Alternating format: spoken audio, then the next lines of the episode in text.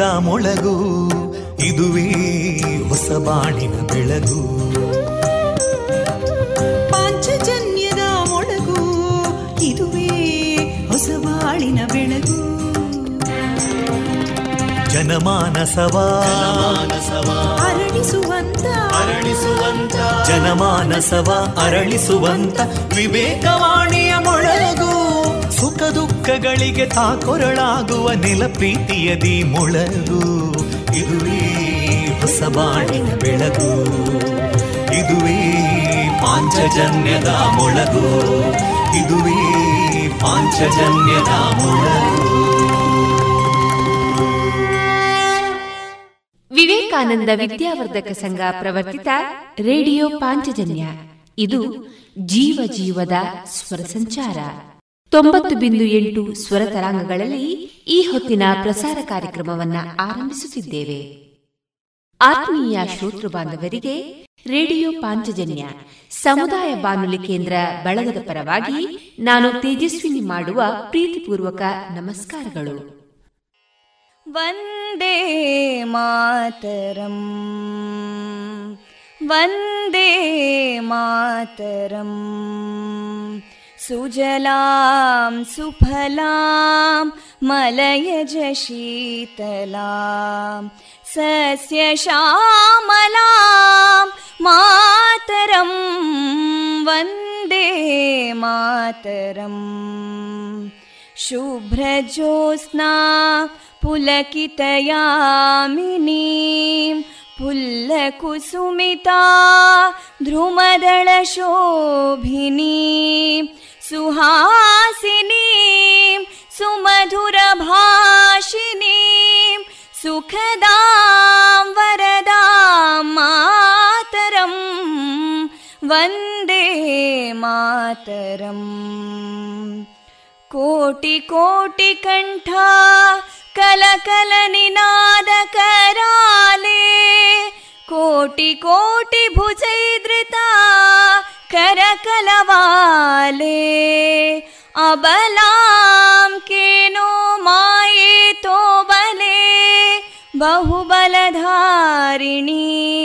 नमामि तारिणीं रिपुदलवारिणी मातरं वन्दे मातरम् तुमि विद्या तुमि धर्मा तुमि हृदि तुमि मर्मा त्वं हि प्राणा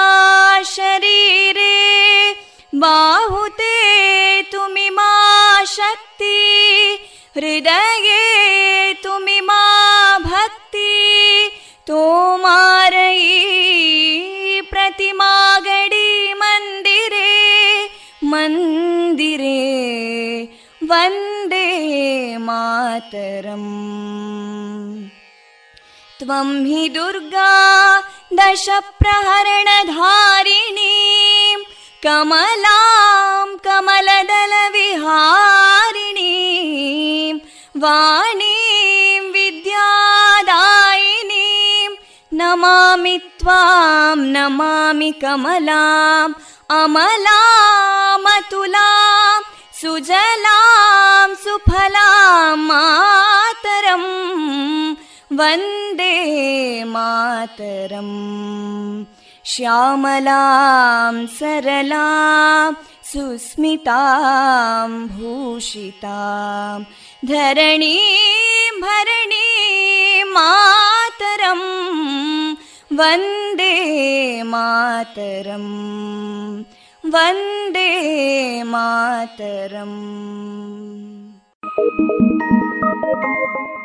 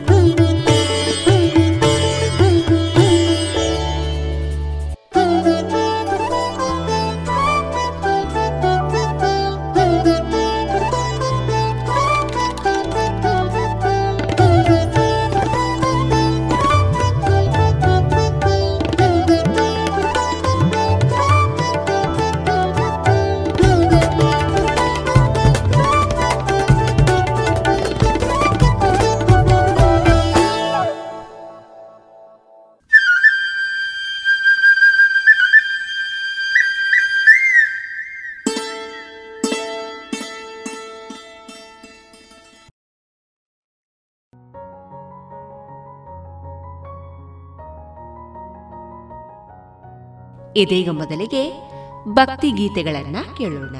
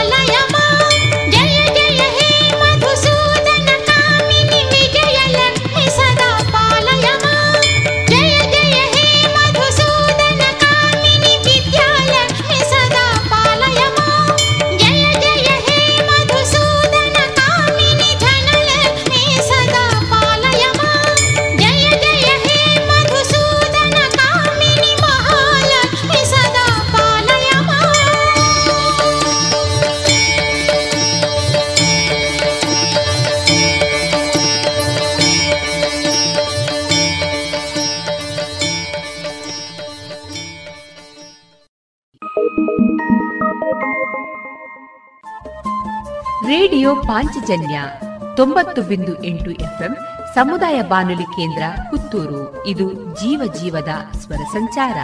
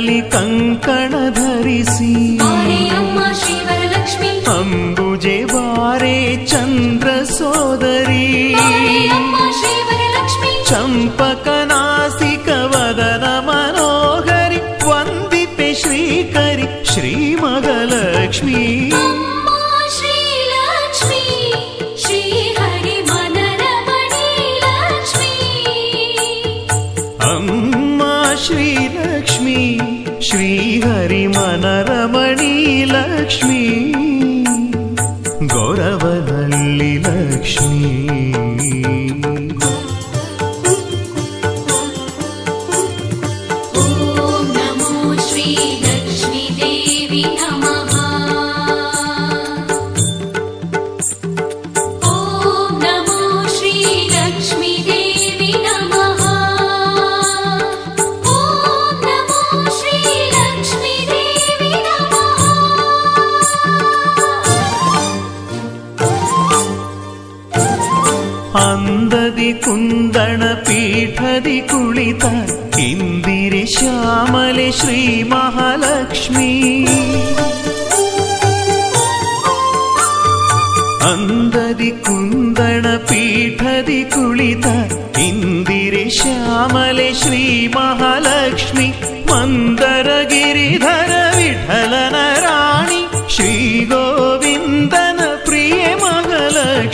அம்மா ஸ்ரீலக்ஷ்மி.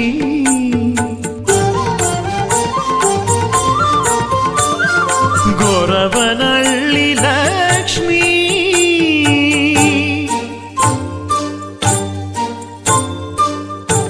வைகுண்ட நிலையே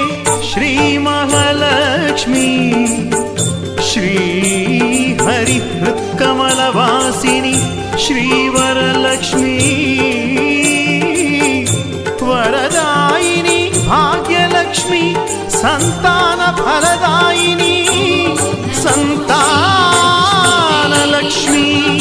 श्रीविजयलक्ष्मी मङ्गलस्वरूपिणी गोरवरल्लि देवी श्रीतीतानदि विहारिणी कमलम्म प्रिये जगन्माते।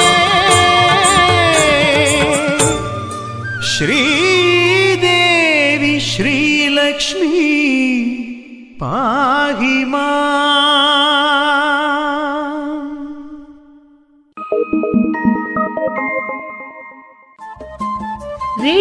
ಪಾಂಚಜನ್ಯ ತೊಂಬತ್ತು ಬಿಂದು ಎಂಟು ಎಫ್ಎಂ ಸಮುದಾಯ ಬಾನುಲಿ ಕೇಂದ್ರ ಪುತ್ತೂರು. ಇದು ಜೀವ ಜೀವದ ಸ್ವರ ಸಂಚಾರ.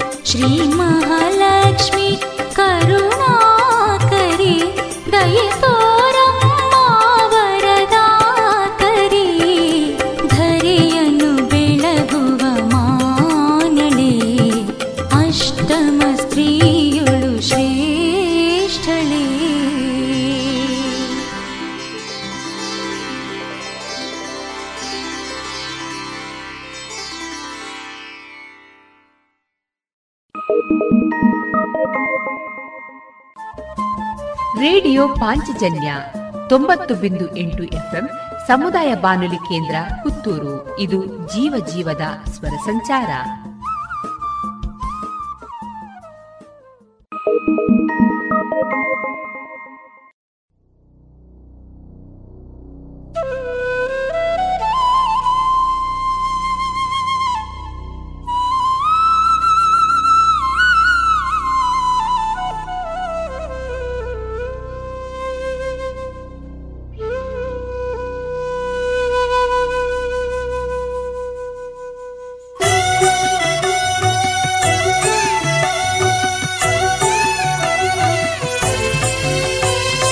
ವರ ಕಮಲೆ ಸಿರಿ ಕಮಲೆ ಹರಿ ಕಮಲೆ ಶ್ರೀ ಮಹಾಲಕ್ಷ್ಮೀ. ಕರ ಕಮಲೆ ಸಿರಿ ಬಾಲೆ ಗುಣಶೀಲೆ ಶ್ರೀ ಮಹಾಲಕ್ಷ್ಮೀ. ಅಮ್ಮ ಜಗದಂಬೆ ಗೊರವನಳ್ಳಿಯ ದೇವಿ ನಮ್ಮೆಲ್ಲ ಜೀವಗಳ ಜೀವನಿ ನಮ್ಮ ಆನಂದ ವರದಾತೆ ಮೂಲೋಕದ ಮಾತೆ ನೀನಿರದೆ ಮೂಲೋಕವಿಲ್ಲವಮ್ಮ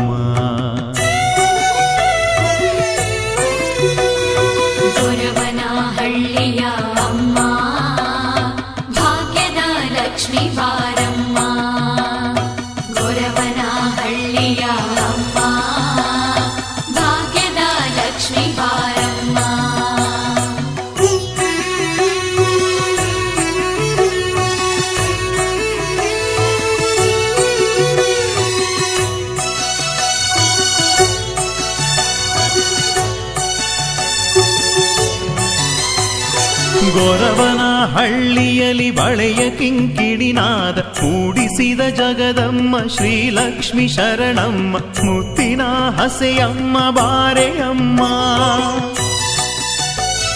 ಗೊರವನ ಹಳ್ಳಿಯಲ್ಲಿ ಬಳೆಯ ಕಿಂಕಿಣಿನಾದ ಮೂಡಿಸಿದ ಜಗದಮ್ಮ ಶ್ರೀಲಕ್ಷ್ಮಿ ಶರಣಮ್ಮ, ಮುತ್ತಿನ ಹಸೆಯಮ್ಮ, ಬಾರೆಯಮ್ಮ. ಹೊಸಿಲಲ್ಲಿ ಸ್ಥಿರವಾಗಿ ನೆಲೆಸಮ್ಮ ಹತ್ತಿರ ಬುತ್ತಿಯಲ್ಲಿ ಸತ್ಯದಿ ನೆಲೆಸಮ್ಮ. ಅಚ್ಚುತನ ಪ್ರಿಯ ರಾಣಿ ಶ್ರೀಲಕ್ಷ್ಮಿ ಬಾರಮ್ಮ, ಕತ್ತಲನು ಕರಗಿಸಿ, ಚಿತ್ತವ ಬೆಳಗಿಸುವ.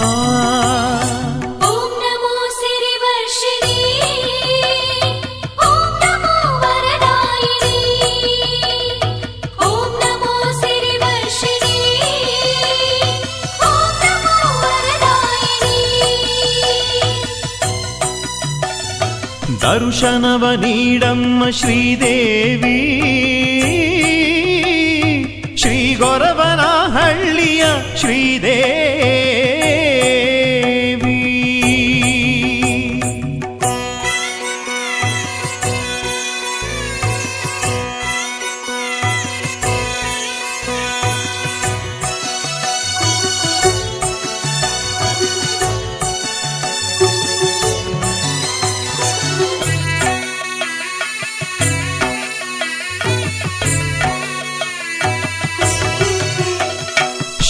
ಶ್ರೀಲಕ್ಷ್ಮಿ ನಿನ್ನ ಕರುಣೆ ದೊರೆತಿರಲು ಕಳೆಯುವುದು ಕಷ್ಟಗಳು.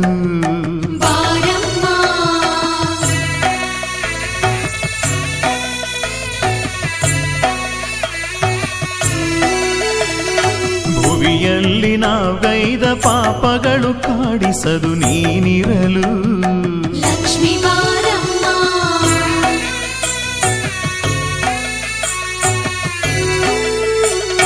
ಬಾರಮ್ಮ ಶ್ರೀಲಕ್ಷ್ಮೀ ದೇವಿ ಕಾದಿಹೆವು ಬಾಮ.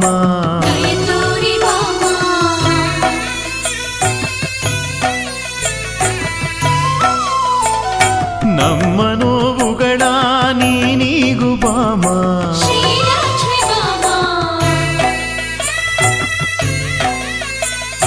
ಅಮ್ಮ ದರ್ಶನವ ನೀಡೇ ಮೊರೆಯ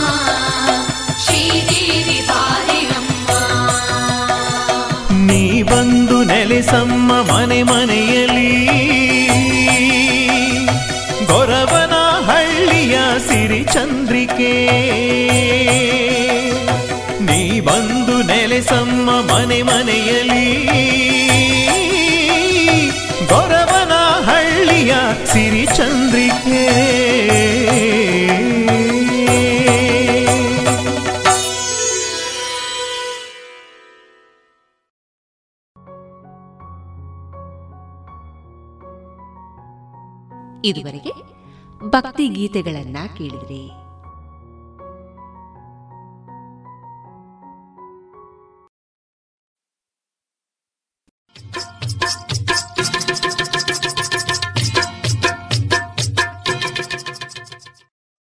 ಮಾರುಕಟ್ಟೆ ಧಾರಣೆ ಇಂತಿದೆ. ಹೊಸ ಅಡಿಕೆ ನಾಲ್ಕುನೂರ ಹತ್ತರಿಂದ ನಾಲ್ಕುನೂರ ಅರವತ್ತು ಹಳೆ ಅಡಿಕೆ ನಾಲ್ಕುನೂರ ಎಂಬತ್ತರಿಂದ ಐನೂರ ಹತ್ತು ಡಬಲ್ ಚೋಲ್ ನಾಲ್ಕುನೂರ ಎಂಬತ್ತರಿಂದ ಐನೂರ ಹತ್ತು, ಪಟೋರ ಇನ್ನೂರ ಎಂಬತ್ತರಿಂದ ಮುನ್ನೂರ ಎಪ್ಪತ್ತ ಐದು ಉಳ್ಳಿಗಡ್ಡೆ ನೂರ ಇಪ್ಪತ್ತ ಐದರಿಂದ ಇನ್ನೂರ ಎಂಬತ್ತ ಐದು ಕರಿಗೋಟು ಇನ್ನೂರ ಇಪ್ಪತ್ತರಿಂದ ಇನ್ನೂರ ಎಂಬತ್ತ ಐದು ಕಾಳುಮೆಣಸು ಮುನ್ನೂರ ಎಪ್ಪತ್ತರಿಂದ ಮುನ್ನೂರ ಎಂಬತ್ತ ಏಳು ಒಣಕೊಕ್ಕೋ ನೂರ ನಲವತ್ತರಿಂದ ನೂರ ಎಂಬತ್ತ ಮೂರು ಹಸಿಕೊಕ್ಕೋ ಮೂವತ್ತ ಐದರಿಂದ ನಲವತ್ತ ಐದು ರಬ್ಬರ್ ಧಾರಣೆ ಗ್ರೇಡ್ ನೂರ ಎಪ್ಪತ್ತ ನಾಲ್ಕು ರೂಪಾಯಿ ಐವತ್ತು ಪೈಸೆ, ಲಾಟ್ ನೂರ ಅರವತ್ತ ಮೂರು ರೂಪಾಯಿ, ಸ್ಕ್ರ್ಯಾಪ್ ನೂರ ನಾಲ್ಕರಿಂದ ನೂರ ಹನ್ನೆರಡು ರೂಪಾಯಿ.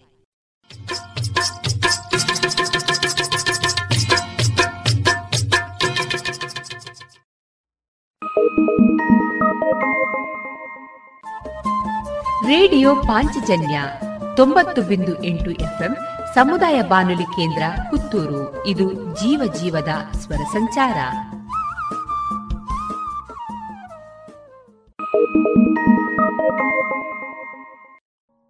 ರೋಹನ್ ಅಜ್ಜಿ ಕೋಲ್ ತಗೊಂಡ್ ಬಾರಪ್ಪ. ಅಲ್ಲ ಮಮ್ಮಿ ನಿಮಗೆ ಯಾಕೆ ಅಜ್ಜಿಯ ಕೋಲ್ ಬೇಕಾಯ್ತು? ಮಗ ಕೀಲುಗಳಲ್ಲಿ ತುಂಬಾ ನೋವಿದೆ ನಡಿಯೋಕ್ ಆಗ್ತಿಲ್ಲ. ಅಯ್ಯೋ ಮಮ್ಮಿ ನಿಮ್ಮಂತೂ ಜ್ವರವಿದೆ ಹಾಗೂ ಕೀಲುಗಳಲ್ಲಿ ನೋವಿದೆ ಇದು ಚಿಕ್ಕುಂಗುನಿ ಇರಬಹುದು. ಹೌದು ಚಿಕ್ಕನ್ ಗುನ್ಯ ಲಕ್ಷಣಗಳೆಂದರೆ ತೀವ್ರವಾದ ಜ್ವರ ತಲೆನೋವು ಮತ್ತು ಕೀಲುಗಳಲ್ಲಿ ತೀಕ್ಷ್ಣ ನೋವು ಇದ್ದರೆ ಸಮೀಪದ ಆರೋಗ್ಯ ಕೇಂದ್ರ ಇಲ್ಲ ಆಸ್ಪತ್ರೆಯನ್ನು ಸಂಪರ್ಕಿಸಿ. ಚಿಕುನ್ ಗುನ್ಯಾಗೆ ಭಯಪಡಬೇಡಿ ನಿಮ್ಮನ್ನು ಮತ್ತು ನಿಮ್ಮ ಕುಟುಂಬದವರನ್ನ ಸೊಳ್ಳೆ ಕಡಿತದಿಂದ ರಕ್ಷಿಸಿ. ಆರೋಗ್ಯ ಮತ್ತು ಕುಟುಂಬ ಕಲ್ಯಾಣ ಖಾತೆ ಭಾರತ ಸರ್ಕಾರದ ವತಿಯಿಂದ ಜನಹಿತಕ್ಕಾಗಿ ಜಾರಿ. ಇದೀಗ ಭಾರತ ದೇಶದ ಪ್ರಧಾನಮಂತ್ರಿಗಳಾದ ಶ್ರೀಯುತ ನರೇಂದ್ರ ಮೋದಿ ಅವರಿಂದ ಮನ್ ಕಿ ಬಾತ್ ಧ್ವನಿ ಮುದ್ರಿತ ಕಾರ್ಯಕ್ರಮ ಪ್ರಸಾರವಾಗಲಿದೆ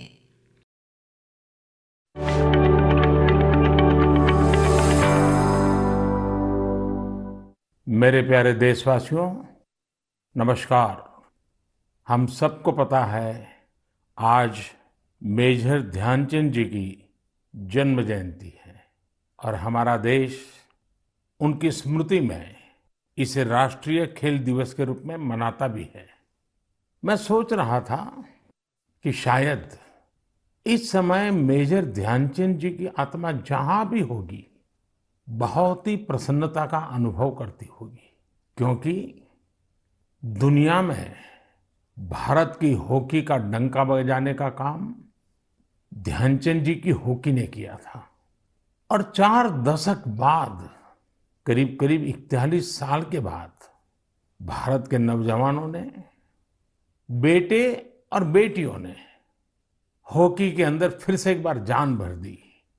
और कितने ही पदक क्यों न मिल जाए, लेकिन जब तक हॉकी में पदक नहीं मिलता, भारत का कोई भी नागरिक विजय का आनंद नहीं ले सकता है।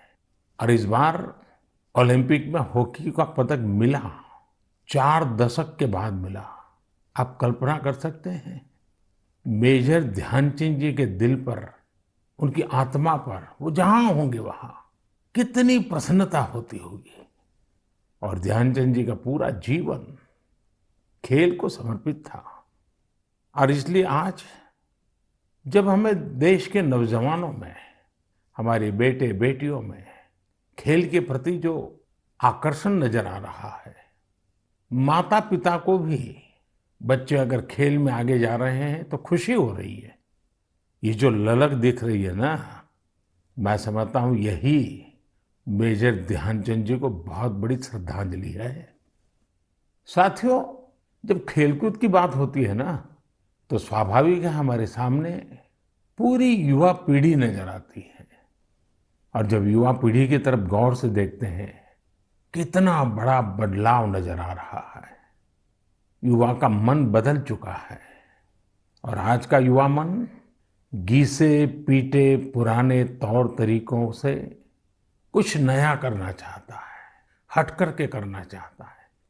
आज का युवा मन बने बनाए रास्तों पर चलना नहीं चाहता है। वो नए रास्ते बनाना चाहता है। अननोन जगह पे कदम रखना चाहता है। मंजिल भी नहीं, लक्ष्य भी नहीं, राह भी नहीं और चाह भी नहीं। और एक बार मन में ठान लेता है ना युवा जी जान से जुट जाता है। दिन रात मेहनत कर रहा है। हम देखते हैं, अभी कुछ समय पहले ही भारत ने अपने स्पेस सेक्टर को ओपन किया और देखते ही देखते युवा पीढ़ी ने उस मौके को पकड़ लिया और इसका लाभ उठाने के लिए कॉलेजों के स्टूडेंट्स, यूनिवर्सिटी, प्राइवेट सेक्टर में काम करने वाले नौजवान बढ़ चढ़ करके आगे आए हैं। और मुझे पक्का भरोसा है, आने वाले दिनों में बहुत बड़ी संख्या ऐसे सैटेलाइट्स की होगी जो हमारे युवाओं ने, हमारे छात्रों ने, हमारे कॉलेज ने, हमारी यूनिवर्सिटी ने लैब में काम करने वाले स्टूडेंट्स ने काम किया होगा। इसी तरह आज जहाँ भी देखो, किसी भी परिवार में जाओ, कितना ही संपन्न परिवार हो पढ़े लिखे परिवार हो, लेकिन अगर परिवार में नौजवान से बात करो तो वो क्या कहता है? वो अपने पारिवारिक जो परंपराओं से हट करके कहता है, मैं तो स्टार्टअप करूँगा, स्टार्टअप्स में चला जाऊँगा। यानी रिस्क लेने के लिए उसका मन उछल रहा है। आज छोटे छोटे शहरों में भी स्टार्टअप कल्चर का विस्तार हो रहा है और मैं उसमें उज्जवल भविष्य के संकेत देख रहा हूँ। अभी कुछ दिन पहले ही हमारे देश में खिलौनों की चर्चा हो रही थी। देखते ही देखते जब हमारे युवाओं के ध्यान में विषय आया, उन्होंने भी मन में ठान लिया कि दुनिया में भारत के खिलौनों की पहचान कैसे बने और नए नए प्रयोग कर रहे हैं। और दुनिया में खिलौना का बहुत बड़ा मार्केट है छह सात लाख करोड़ का मार्केट है। आज भारत का हिस्सा बहुत कम है। लेकिन खिलौने कैसे बनाना? खिलौना की विविधता क्या हो? खिलौने में टेक्नोलॉजी क्या हो? चाइल्ड साइकोलॉजी के अनुरूप खिलौने कैसे हो? आज हमारे देश का युवा उसकी ओर ध्यान केंद्रित कर रहा है, कुछ कंट्रीब्यूट करने चाहता है। साथियों एक और बात जो मन को खुशियों से भर भी देती है, और विश्वास को और मज़बूत भी करती है। और वो क्या है? कभी आपने मार्क किया है? आमतौर पर हमारे यहाँ स्वभाव बन चुका था, होती है, चलो यार, चलता है। लेकिन मैं देख रहा हूँ, मेरे देश का युवा मन अब सर्वश्रेष्ठ की तरफ़ अपने आप को केंद्रित कर रहा है। सर्वोत्तम करना चाहता है, सर्वोत्तम तरीके से करना चाहता है। ये भी राष्ट्र की बहुत बड़ी शक्ति बनकर उभरेगा। साथ ही इस बार ओलंपिक ने बहुत बड़ा प्रभाव पैदा किया है। ओलंपिक के खेल पूरे हुए, अभी पैरालंपिक चल रहा है। देश को हमारे इस खेल जगत में जो कुछ भी हुआ, विश्व की तुलना में भले कम होगा, लेकिन विश्वास भरने के लिए तो बहुत कुछ हुआ। आज युवा सिर्फ़ स्पोर्ट्स की तरफ़ देख ही रहा ऐसा नहीं है। लेकिन वह उससे जुड़ी संभावनाओं की भी और देख रहा है। उसके पूरे इकोसिस्टम को बहुत बारीकी से देख रहा है। उसके सामर्थ्य को वो समझ रहा है और किसी न किसी रूप में खुद को जोड़ना भी चाहता है। अब वो कन्वेंशनल चीज़ों से आगे जाकर न्यू डिसिप्लिन को अपना रहा है। और मेरे देशवासियों, जब इतना मोमेंटम आया है हर परिवार में खेल की चर्चा शुरू हुई है। आप ही बताइए मुझे, क्या ये मोमेंटम को अब थमने देना चाहिए, रुकने देना चाहिए? जी नहीं, आप भी मेरी तरह ही सोचते होंगे। अब देश में खेल, खेलकूद, स्पोर्ट्स, स्पोर्ट्समैन स्पिरिट अब रुकना नहीं है। इस मोमेंटम को पारिवारिक जीवन में, सामाजिक जीवन में, राष्ट्र जीवन में स्थायी बनाना है, ऊर्जा से भर देना है, निरंतर नई ऊर्जा से भरना है। घर हो, बाहर हो, गाँव हो, शहर हो, हमारे खेल के मैदान भरे हुए होने चाहिए। सब खेलें, सब खिले। और आपको याद है ना, मैंने लाल किले से कहा था, सबका प्रयास। जी हाँ, सबका प्रयास। सबके प्रयास से ही भारत खेलों में वो ऊंचाई प्राप्त कर सकेगा जिसका वो हकदार है। मेजर ध्यानचंद जी जैसे लोगों ने जो राह बताई है, उसमें आगे बढ़ना हमारी जिम्मेवारी है।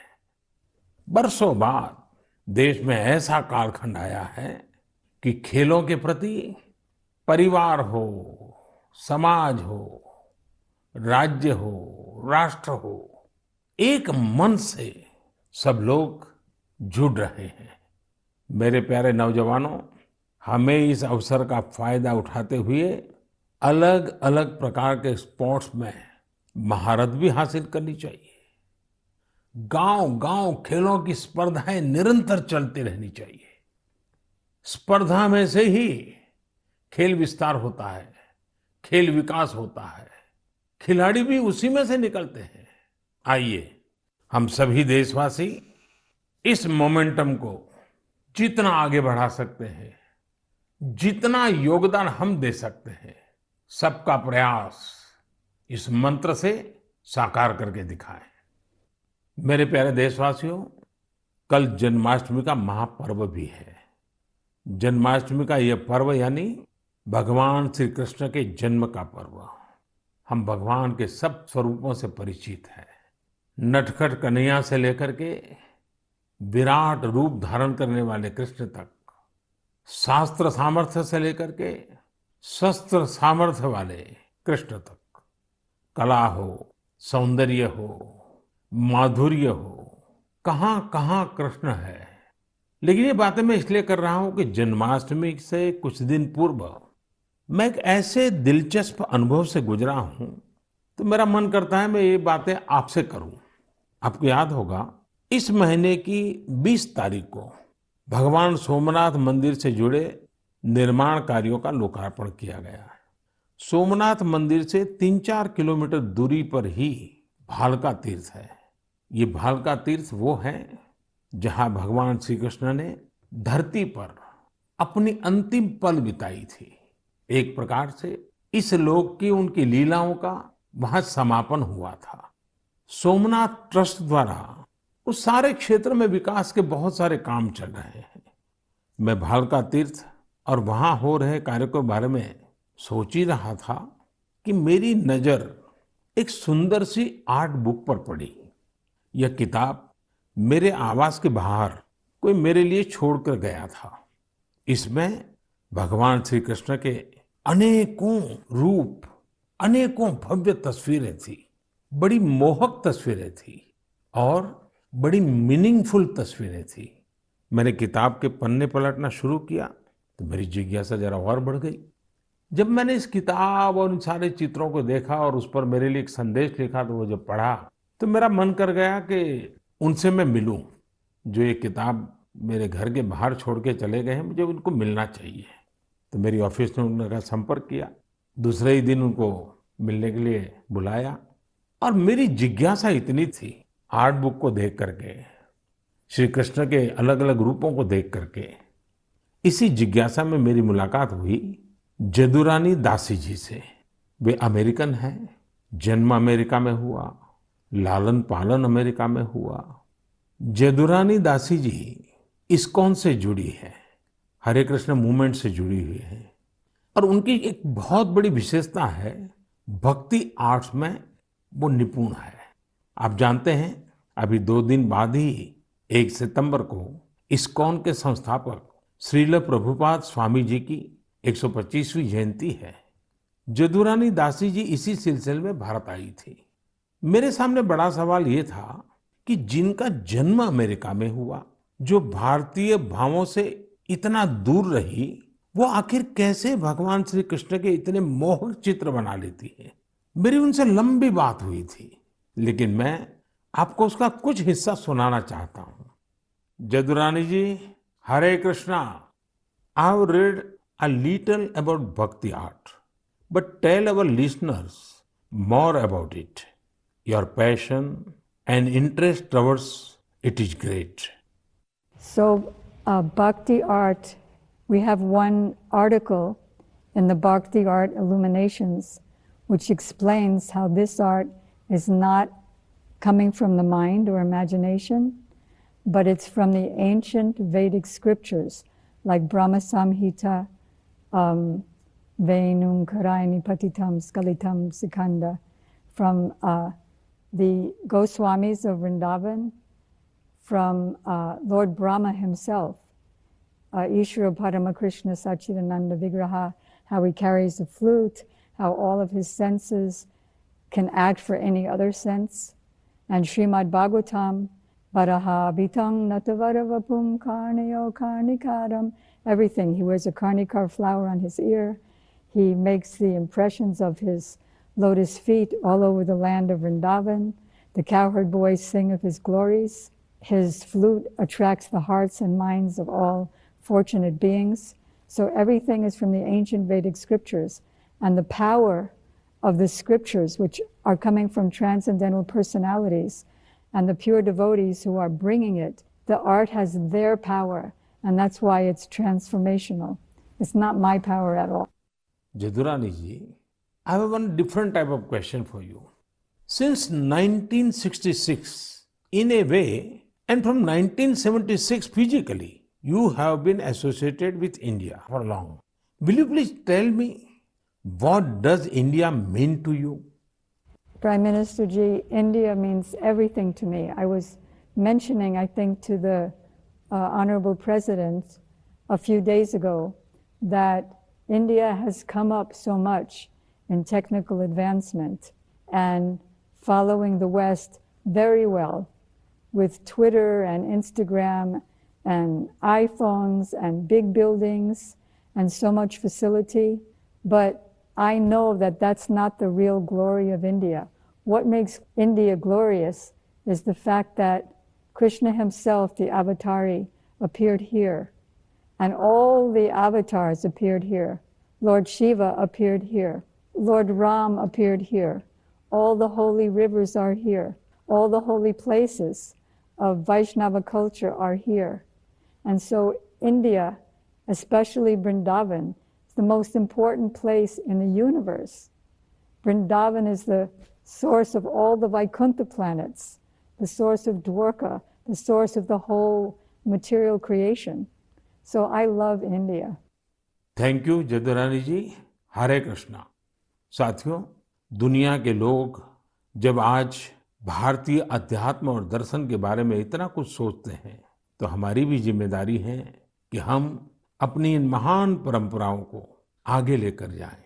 जो कालबाही है, उसे छोड़ना ही है, लेकिन जो कालातीत है, उसे आगे भी ले जाना है। हम अपने पर्व मनाएँ, उसकी वैज्ञानिकता को समझें, उसके पीछे के हार्थ को समझें। इतना ही नहीं, हर पर्व में कोई न कोई संदेश है। कोई न कोई संस्कार है। हमें इसे जानना भी है, जीना भी है और आने वाली पीढ़ियों के लिए विरासत के रूप में उसे आगे बढ़ाना भी है। मैं एक बार फिर सभी देशवासियों को जन्माष्टमी की बहुत बहुत शुभकामनाएँ देता हूँ। मेरे प्यारे देशवासियों, इस कोरोना कालखंड में स्वच्छता के विषय में मुझे जितनी बातें करनी चाहिए थी लगता है शायद उसमें कुछ कमी आ गई थी। मुझे भी लगता है कि स्वच्छता के अभियान को हमें रत्ती भर भी ओझल नहीं होने देना है।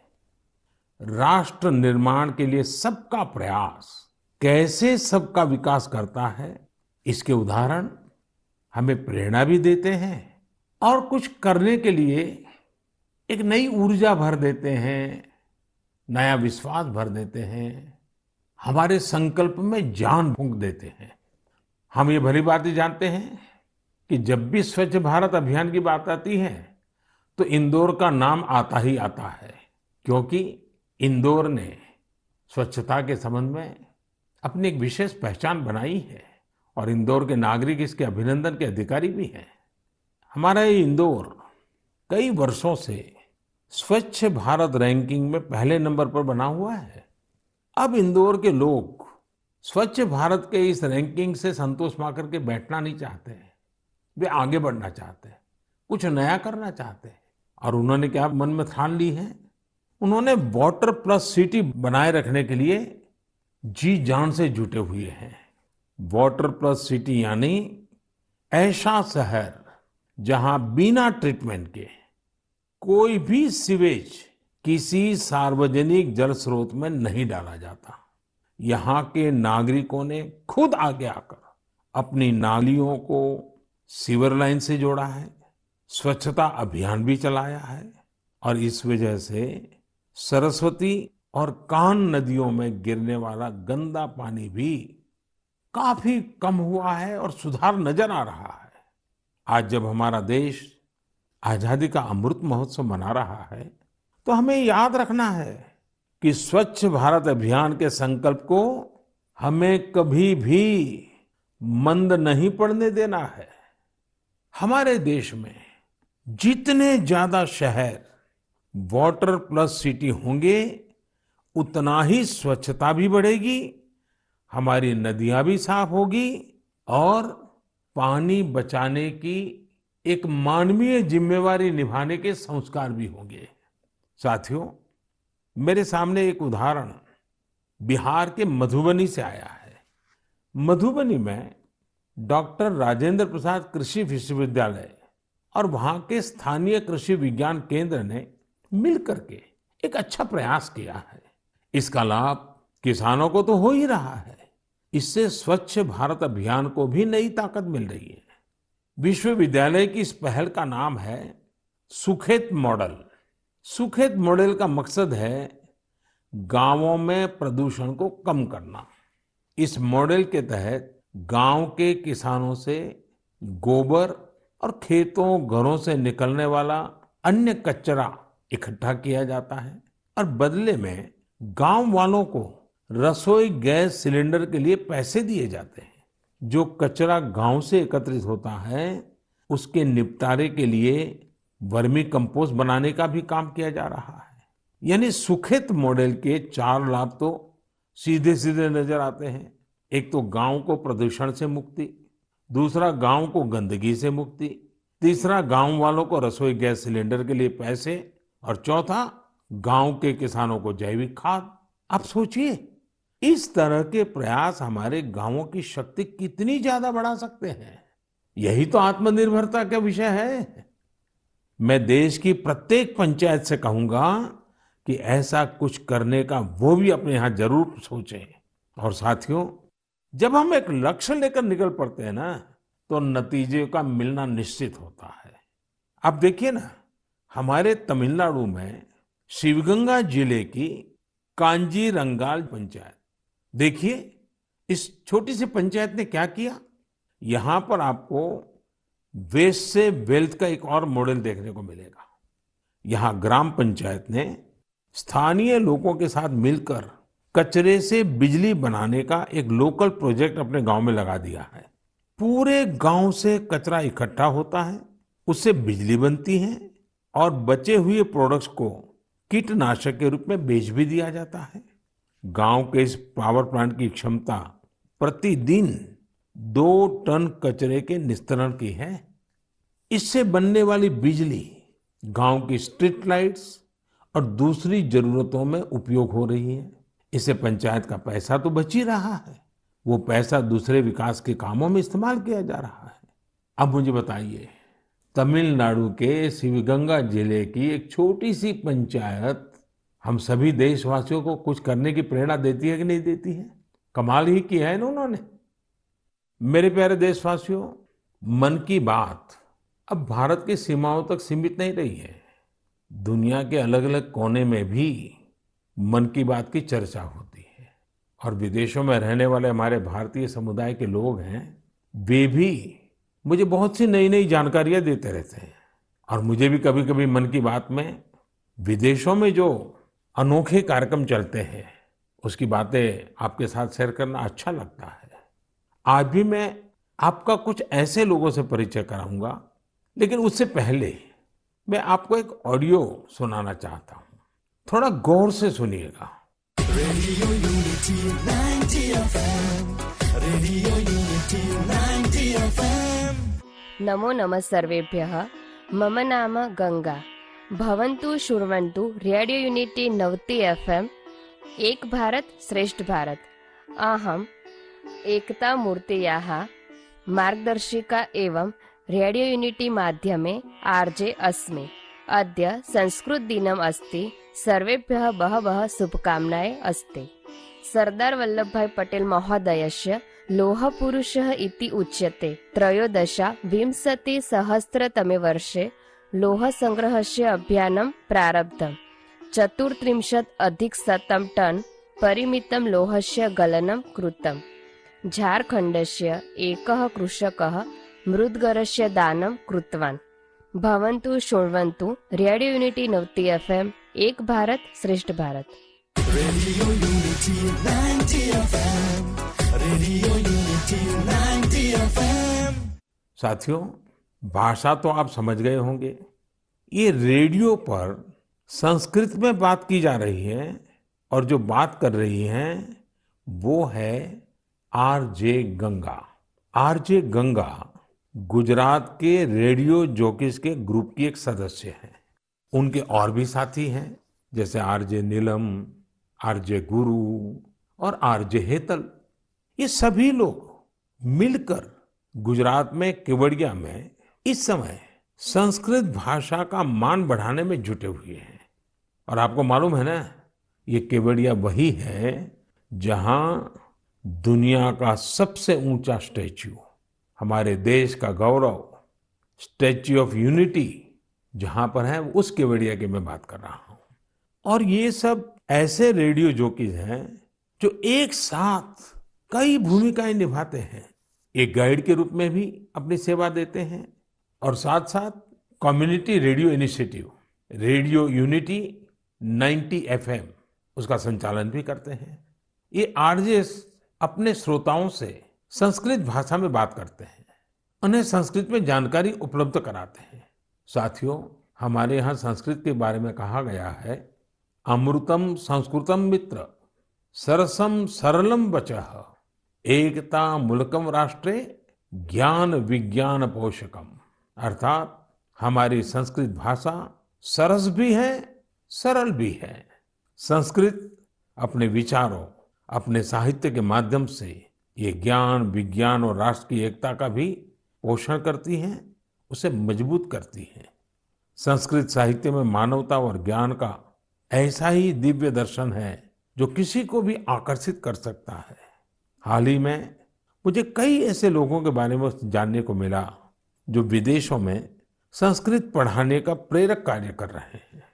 ऐसे एक व्यक्ति हैं सिमान रटगर कॉर्टेन हॉर्स्ट जो आयरलैंड में संस्कृत के जाने माने विद्वान और शिक्षक हैं और वहाँ के बच्चों को संस्कृत पढ़ाते हैं।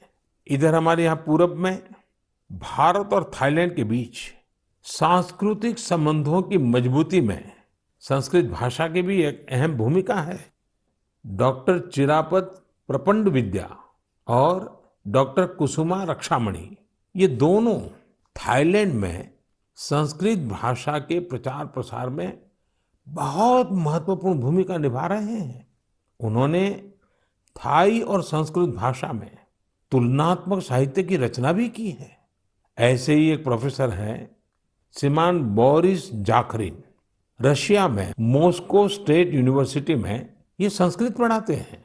उन्होंने कई शोध पत्र और पुस्तकें प्रकाशित की हैं। उन्होंने कई पुस्तकों का संस्कृत से रूसी भाषा में अनुवाद भी किया है। इसी तरह, सिडनी संस्कृत स्कूल ऑस्ट्रेलिया के उन प्रमुख संस्थानों में से एक है, जहाँ विद्यार्थियों को संस्कृत भाषा पढ़ाई जाती है। ये स्कूल बच्चों के लिए संस्कृत ग्रामर कैंप, संस्कृत नाटक और संस्कृत दिवस जैसे कार्यक्रमों का भी आयोजन करते हैं। साथियों, हाल के दिनों में जो प्रयास हुए हैं, उनसे संस्कृत को लेकर एक नई जागरूकता आई है। अब समय है कि इस दिशा में हम अपने प्रयास और बढ़ाएँ। हमारी विरासत को संजोना, उसको संभालना, नई पीढ़ी को देना, ये हम सबका कर्तव्य है। और भावी पीढ़ियों का उस पर हक भी है। अब समय है, इन कामों के लिए भी सबका प्रयास ज़्यादा बढ़े। साथियों, अगर आप इस तरह के प्रयास में जुटे ऐसे किसी भी व्यक्ति को जानते हैं, ऐसी किसी जानकारी आपके पास है तो कृपया हैशटैग सेलिब्रेटिंग संस्कृत के साथ सोशल मीडिया पर उनसे संबंधित जानकारी ज़रूर साझा करें। मेरे प्यारे देशवासियों, अगले कुछ दिनों में ही विश्वकर्मा जयंती भी आने वाली है। भगवान विश्वकर्मा को हमारे यहाँ विश्व की सृजन शक्ति का प्रतीक माना गया है। जो भी अपने कौशल्य से किसी वस्तु का निर्माण करता है, सृजन करता है, चाहे वो सिलाई, कढ़ाई हो, सॉफ्टवेयर हो या फिर सैटेलाइट, ये सब भगवान विश्वकर्मा का प्रकटीकरण है। दुनिया में भले स्किल की पहचान आज नए तरीके से हो रही है, लेकिन हमारे ऋषियों ने तो हज़ारों सालों से स्किल और स्केल पर बल दिया है। उन्होंने स्किल को, हुनर को कौशल को आस्था से जोड़कर हमारे जीवन दर्शन का हिस्सा बना दिया है। हमारे वेदों ने भी कई सूक्त भगवान विश्वकर्मा को समर्पित किए हैं। सृष्टि की जितनी भी बड़ी रचनाएँ हैं, जो भी नए और बड़े काम हुए हैं, हमारे शास्त्रों में उनका श्रेय भगवान विश्वकर्मा को ही दिया गया है। ये एक तरह से इस बात का प्रतीक है कि संसार में जो कुछ भी डेवलपमेंट और इनोवेशन होता है, वो स्किल्स के ज़रिए ही होता है। भगवान विश्वकर्मा की जयंती और उनकी पूजा के पीछे यही भाव है। और हमारे शास्त्रों में ये भी कहा गया है विश्वम कृतस्नम, कर्म व्यापारो यस्य सह विश्वकर्मा। अर्थात जो सृष्टि और निर्माण से जुड़े सभी कर्म करता है, वह विश्वकर्मा है। हमारे शास्त्रों की नज़र में, हमारे आसपास निर्माण और सृजन में जुटे जितने भी स्किल, हुनरमंद लोग हैं, वो भगवान विश्वकर्मा की विरासत है। इनके बिना हम अपने जीवन की कल्पना भी नहीं कर सकते। आप सोचकर देखिए, आपके घर में बिजली की कुछ दिक्कत आ जाए और आपका कोई इलेक्ट्रिशियन ना मिले तो क्या होगा? आपके सामने कितनी बड़ी परेशानी आ जाएगी। हमारा जीवन ऐसे ही अनेकों स्किल लोगों की वजह से चलता है। आप अपने आसपास देखिए। लोहे का काम करने वाले हो, मिट्टी के बर्तन बनाने वाले हो, लकड़ी का सामान बनाने वाले हो, बिजली का काम करने वाले हो, घरों में पेंट करने वाले हो, सफ़ाई कर्मी हो या फिर मोबाइल, लैपटॉप का रिपेयर करने वाले, ये सभी साथी अपनी स्किल की वजह से ही जाने जाते हैं। आधुनिक स्वरूप में ये भी विश्वकर्मा ही है। लेकिन साथियों, इसका एक और पहलू भी है। और वो कभी कभी चिंता भी कराता है। जिस देश में, जहाँ की संस्कृति में, परंपरा में, सोच में, हुनर को, स्किल मैन पावर को भगवान विश्वकर्मा के साथ जोड़ दिया गया हो, वहाँ स्थितियाँ कैसे बदल गई? एक समय हमारे पारिवारिक जीवन, सामाजिक जीवन, राष्ट्र जीवन पर कौशल्य का बहुत बड़ा प्रभाव रहता था। लेकिन गुलामी के लंबे कालखंड में हुनर को इस तरह का सम्मान देने वाली भावना धीरे धीरे विस्मृत हो गई। सोच कुछ ऐसी बन गई कि हुनर आधारित कार्यों को छोटा समझा जाने लगा। और अब, आज देखिए, पूरी दुनिया सबसे ज़्यादा हुनर यानी स्किल पर ही बल दे रही है। भगवान विश्वकर्मा की पूजा भी सिर्फ़ औपचारिकताओं से पूरी नहीं होगी। हमें हुनर को सम्मान देना होगा। हुनरमंद होने के लिए मेहनत करनी होगी। हुनरमंद होने का गर्व होना चाहिए।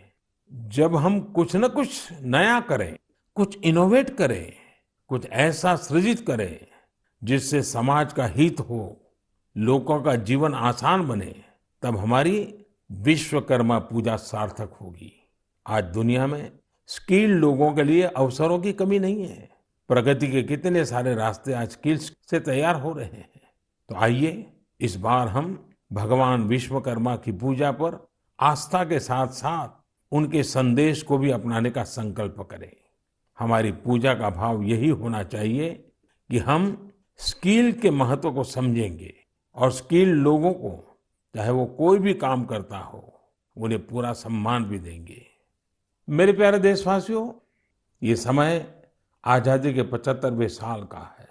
इस साल तो हमें हर दिन नए संकल्प लेने हैं, नया सोचना है और कुछ नया करने का अपना जज्बा बढ़ाना है। हमारा भारत जब आज़ादी के सौ साल पूरे करेगा, तब हमारे ये संकल्प ही उसकी सफलता की बुनियाद में नज़र आएँगे। इसलिए हमें ये मौका जाने नहीं देना है। हमें इसमें अपना ज़्यादा से ज़्यादा योगदान देना है और इन प्रयासों के बीच हमें एक बात और याद रखनी है। दवाई भी, कड़ाई भी। देश में बासठ करोड़ से ज़्यादा वैक्सीन की डोज दी जा चुकी है। लेकिन फिर भी हमें सावधानी रखनी है, सतर्कता रखनी है। और हाँ हमेशा की तरह जब भी आप कुछ नया करें, नया सोचें तो उसमें मुझे भी ज़रूर शामिल करिएगा। मुझे आपके पत्र और मैसेजेस का इंतज़ार रहेगा।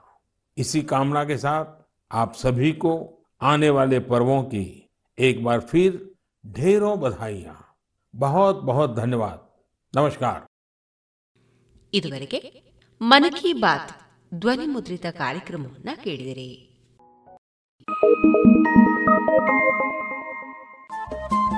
ರೇಡಿಯೋ ಪಾಂಚಜನ್ಯ ತೊಂಬತ್ತು ಬಿಂದು ಎಂಟು ಎಫ್ಎಂ ಸಮುದಾಯ ಬಾನುಲಿ ಕೇಂದ್ರ ಪುತ್ತೂರು ಇದು ಜೀವ ಜೀವದ ಸ್ವರ ಸಂಚಾರ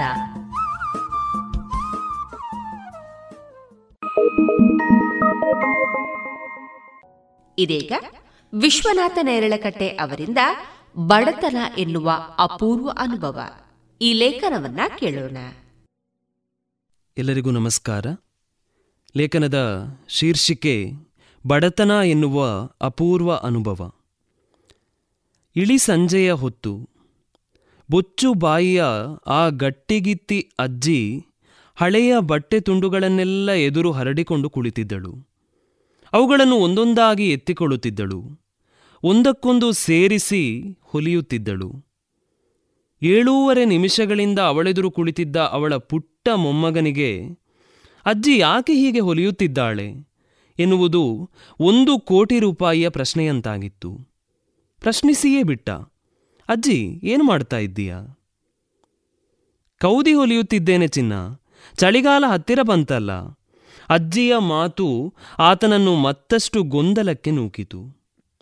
ಚಳಿಗಾಲಕ್ಕೆ ಕಂಬಳಿಯನ್ನು ಅಂಗಡಿಯಿಂದ ತರಬಹುದಲ್ಲ. ಕೊಳ್ಳುಬಾಕ ಸಂಸ್ಕೃತಿಯ ಕಾಲದ ಮೊಮ್ಮಗ ಮುಗ್ಧವಾಗಿ ಪ್ರಶ್ನಿಸಿದ. ಅಂಗಡಿಯಿಂದ ತರಬೇಕಾದರೆ ಹಣ ಕೊಡಬೇಕು. ನನಗೆ ಮೊದಲಿನಿಂದಲೂ ಕೂಡ ಖರ್ಚು ಮಾಡಿ ಕಂಬಳಿ ತಂದು ಗೊತ್ತೇ ಇಲ್ಲ ಪುಟ್ಟ. ಮನೆಯಲ್ಲಿ ಕೌದೆ ಹೊಲಿದೇ ಅಭ್ಯಾಸ. ಕೆಲಸ ಮುಂದುವರಿಸುತ್ತಲೇ ನುಡಿದಿದ್ದಳು ಅಜ್ಜಿ. ಅದು ಯಾಕೆ ಹಾಗೆ? ಪ್ರಶ್ನಿಸಿದ ಮೊಮ್ಮಗ, ಅಜ್ಜಿಯ ಉತ್ತರಕ್ಕೆಂದು ಕಾದು ಕುಳಿತ.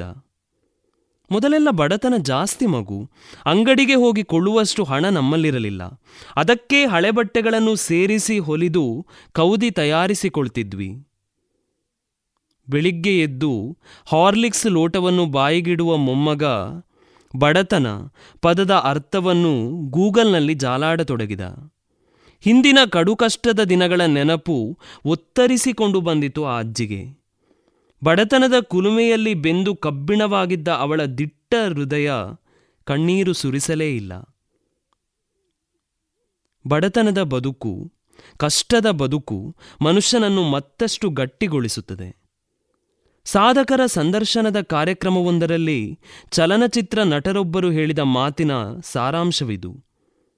ನಾನು ಜೀವನದಲ್ಲಿ ಎಲ್ಲವನ್ನೂ ನೋಡಿದ್ದೇನೆ, ಅನುಭವಿಸಿದ್ದೇನೆ, ಆದರೆ ಬಡತನವನ್ನು ಕಂಡಿಲ್ಲ. ಬಡತನ ನೀಡುವ ಅನುಭವ ಏನೆಂದು ತಿಳಿದುಕೊಳ್ಳುವ ಕುತೂಹಲ ಇದೆ. ಹೌದು, ಬಡತನ ಎನ್ನುವುದು ಒಂದು ಅನುಭವ. ಪ್ರಸಿದ್ಧವಾದ ಮಾತೇ ಇದೆ, ಯಶಸ್ವಿ ನಾಯಕರು ಮುರುಕು ಜೋಪಡಿಯಿಂದ ಜನಿಸಿ ಬರುತ್ತಾರೆಯೇ ಹೊರತು ಚಿನ್ನದ ಚಮಚಾವನ್ನು ಬಾಯಿಯಲ್ಲಿ ಇರಿಸಿಕೊಂಡು ಅಲ್ಲ. ಅಂದರೆ ಬಡತನದ ಬದುಕು ಒಬ್ಬ ವ್ಯಕ್ತಿಯಲ್ಲಿ ನಾಯಕತ್ವದ ಮನೋಭಾವವನ್ನು ಹುಟ್ಟುಹಾಕುತ್ತದೆ ಎನ್ನುವುದು ಈ ಮಾತಿನ ಅರ್ಥ.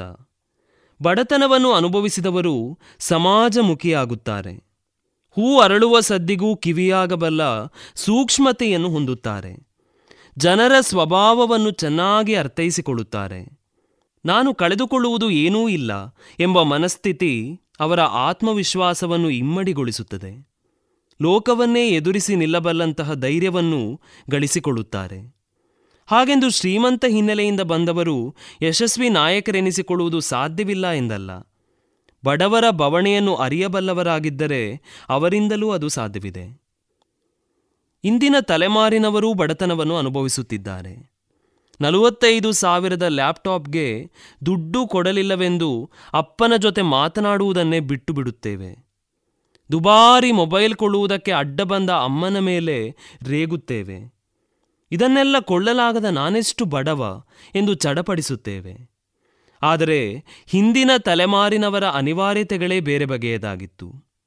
ದಿನಕ್ಕೆ ಒಂದು ಹೊತ್ತು ಉಣ್ಣುತ್ತಿದ್ದವನಿಗೆ ಅಪ್ಪಿತಪ್ಪಿ ಹೊಟ್ಟೆ ತುಂಬ ಊಟ ಸಿಕ್ಕರೆ ಸ್ವರ್ಗಕ್ಕೆ ಮೂರೇ ಗೇಣು.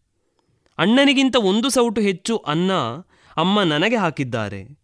ಬಾಯ್ಬಿಟ್ಟು ಹೇಳದೆ ಮನಸ್ಸಿನಲ್ಲಿಯೇ ಸಂತಸ ಪಡುತ್ತಿದ್ದ ರೀತಿ ಇದು. ಬಡತನದ ಮೂಲಕ ಉಂಟಾಗುವ ಹಸಿವು ಹುಟ್ಟುಹಾಕುವ ಕ್ರೌರ್ಯ ವಿಪರೀತವಾದದ್ದು. ಆಫ್ರಿಕಾ ಖಂಡದಲ್ಲಿ ಬಡತನ ತಾಂಡವವಾಡುತ್ತಿದ್ದ ಸಮಯವದು. ಭೀಕರ ಬರಗಾಲ, ತಿನ್ನಲು ಆಹಾರವಿಲ್ಲ. ಹಸಿದ ಮನುಷ್ಯನಿಗೆ ಕಂಡದ್ದು ತನ್ನ ಜೊತೆಗೇ ಬದುಕುತ್ತಿದ್ದ ಇನ್ನೊಬ್ಬ ಮನುಷ್ಯ. ವ್ಯತ್ಯಾಸ ಇಷ್ಟೇ. ಅವನಿಗೆ ತನಗಿಂತ ಹೆಚ್ಚು ವಯಸ್ಸಾಗಿದೆ, ಮುದುಕನಾಗಿದ್ದಾನೆ. ಇನ್ನು ಕೆಲ ದಿನಗಳಲ್ಲಿ ಸಾಯುವವನನ್ನು ಕೊಂದರೇನು ತಪ್ಪಿಲ್ಲ. ಹೀಗಂದುಕೊಂಡ ಆಫ್ರಿಕಾದ ಮನುಜರು ವೃದ್ಧರನ್ನು ಕೊಂದು ತಿನ್ನಲು ಆರಂಭಿಸಿದರು ಎಂಬ ವಿಚಾರವನ್ನು ಹಲವು ವರ್ಷಗಳ ಹಿಂದೆ ಪುಸ್ತಕವೊಂದರಲ್ಲಿ ಓದಿರುವ ನೆನಪು ನನಗಿದೆ. ಚೀನಾದ ಶಾಲೆಯೊಂದರಲ್ಲಿ ಹುಡುಗನೊಬ್ಬನ ಟಿಫಿನ್ ಬಾಕ್ಸ್ನಲ್ಲಿ ಹಲ್ಲಿ ಇದ್ದುದರಿಂದ ಇಪ್ಪತ್ತೈದು ಮಕ್ಕಳು ಗಂಭೀರ. ಎಂಬ ಸಾಲನ್ನು ಫೇಸ್ಬುಕ್ನಲ್ಲಿ ಓದಿ ದಂಗಾಗುತ್ತೇವೆ. ಒಬ್ಬನ ಆಹಾರದಲ್ಲಿ ಹಲ್ಲಿ ಇದ್ದದ್ದರಿಂದ ಅಷ್ಟು ಮಕ್ಕಳು ಅಸ್ವಸ್ಥರಾದದ್ದಾದರೂ ಹೇಗೆ ಎಂದು ತಲೆ ಕೆಡಿಸಿಕೊಳ್ಳುತ್ತೇವೆ ಹಲ್ಲಿ ನನಗೆ ಬೇಕು ನನಗೆ ಬೇಕು ಎಂದು ಮಕ್ಕಳು ಹೊಡೆದಾಡಿಕೊಂಡದ್ದರ ಪರಿಣಾಮವಿದು ಎಂಬ ಅಂತಿಮ ಸಾಲನ್ನು ಓದಿದ ಮೇಲೆ ಜೋಕ್ ಎಂದು ತಿಳಿಯುತ್ತದೆ. ಮನಬಿಚ್ಚಿ ನಗುತ್ತೇವೆ. ಚೀನಾದವರ ಆಹಾರ ಪದ್ಧತಿಯ ಬಗ್ಗೆ ಇಂದು ನಮಗೆಲ್ಲ ತಿಳಿದಿದೆ. ಆದರೆ ಇದಕ್ಕೆ ಕಾರಣವೂ ಬಡತನ ಎನ್ನುವುದನ್ನು ನಾವು ಮರೆಯುವಂತಿಲ್ಲ. ಆದರೆ ಬಡತನ ಇಲ್ಲದಿರುವ ಸಂದರ್ಭದಲ್ಲಿಯೂ ಅದು ಮುಂದುವರೆದಿರುವುದು ಆಶ್ಚರ್ಯದ ಸಂಗತಿ. ಆರ್ಥಿಕವಾಗಿ ಅನುಕೂಲಸ್ಥನಾಗಿರುವ ಗ್ರಾಹಕನೊಬ್ಬ ಐಷಾರಾಮಿ ಎನ್ನಬಹುದಾದ ಹೋಟೆಲ್ಗೆ ಬರುತ್ತಾನೆ. ನನಗೆ ಒಂದು ಟೀ, ಗೋಡೆಗೆ ಎರಡು ಟೀ ಎಂದು ಸಪ್ಲೇಯರ್ನಲ್ಲಿ ಹೇಳುತ್ತಾನೆ. ಸಪ್ಲೇಯರ್ ಒಂದು ಕಪ್ ಚಹಾ ತಂದು ಆ ವ್ಯಕ್ತಿಯ ಮುಂದೆ ಇಡುತ್ತಾನೆ. ಟೀ ಎಂದು ಬರೆದ ಎರಡು ಚೀಟಿಗಳನ್ನು ಹೋಟೆಲ್ನ ಗೋಡೆಗೆ ಅಂಟಿಸುತ್ತಾನೆ. ಆ ಗ್ರಾಹಕ ಮೂರು ಚಹಾಗಳ ದುಡ್ಡನ್ನು ಪಾವತಿಸಿ ತೆರಳುತ್ತಾನೆ. ಬಡವನೊಬ್ಬ ಅದೇ ಹೋಟೆಲ್ಗೆ ಬರುತ್ತಾನೆ. ಗೋಡೆಯಿಂದ ಒಂದು ಟೀ ಎನ್ನುತ್ತಾನೆ. ಸಪ್ಲೇಯರ್ ಗೋಡೆಯಲ್ಲಿ ಅಂಟಿಸಿದ್ದ ಒಂದು ಚೀಟಿಯನ್ನು ಹರಿದು ಚಹಾ ತಂದುಕೊಡುತ್ತಾನೆ. ಆ ಬಡವ ಯಾವ ಸಂಕೋಚವೂ ಇಲ್ಲದೆ ದುಡ್ಡು ಪಾವತಿಸದೇ ತೆರಳುತ್ತಾನೆ.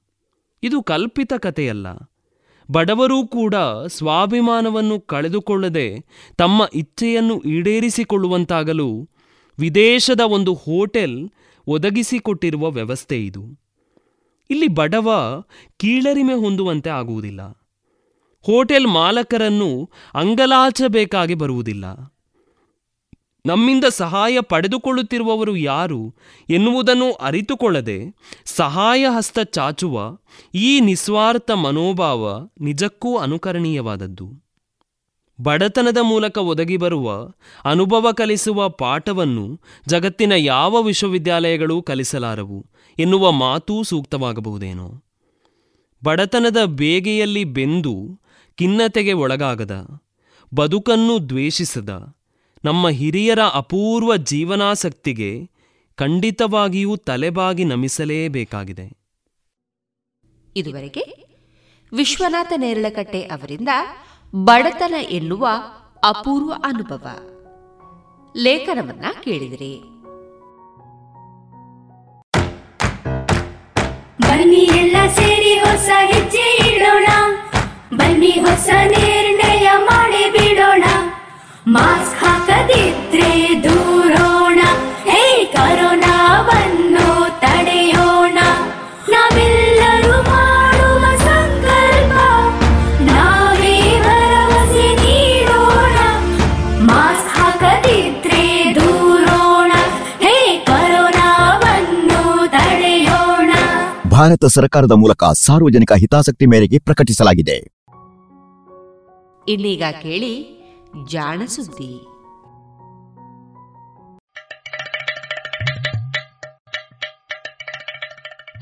ಕೇಳು ಕೇಳು ಕೇಳು ಜಾಣ ಜಾಣ ಸುದ್ದಿಯ ಕೇಳು ಕೇಳು ಕೇಳು ಜಾಣ. ಇಂದು ಹಂದು ಮುಂದು ಹಿಂದು ಹರಿವು ತಿಳಿವು ಚುಟುಕು ಬೆರಗು ನಿತ್ಯ ನುಡಿಯುವತ್ತು ತರಲು ನಿತ್ಯ ನುಡಿಯುವತ್ತು ತರಲು ಕೇಳಿ ಜಾಣರ. ಜಾಣ ಸುದ್ದಿಯ ಕೇಳು ಕೇಳು ಕೇಳು ಜಾಣ ಜಾಣ ಸುದ್ದಿಯ ಕೇಳು ಕೇಳು ಕೇಳು ಜಾಣ. ಜಾಣ ಪ್ರಶ್ನೆ.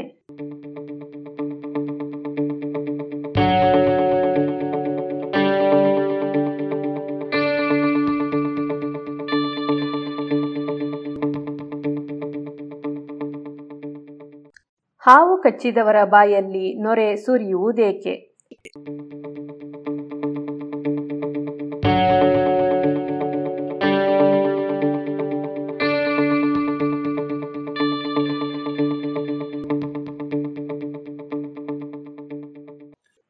ಬಹಳಷ್ಟು ಸಿನಿಮಾಗಳಲ್ಲಿ ಈ ದೃಶ್ಯವನ್ನು ನೋಡಿಯೇ ಇರುತ್ತೇವೆ.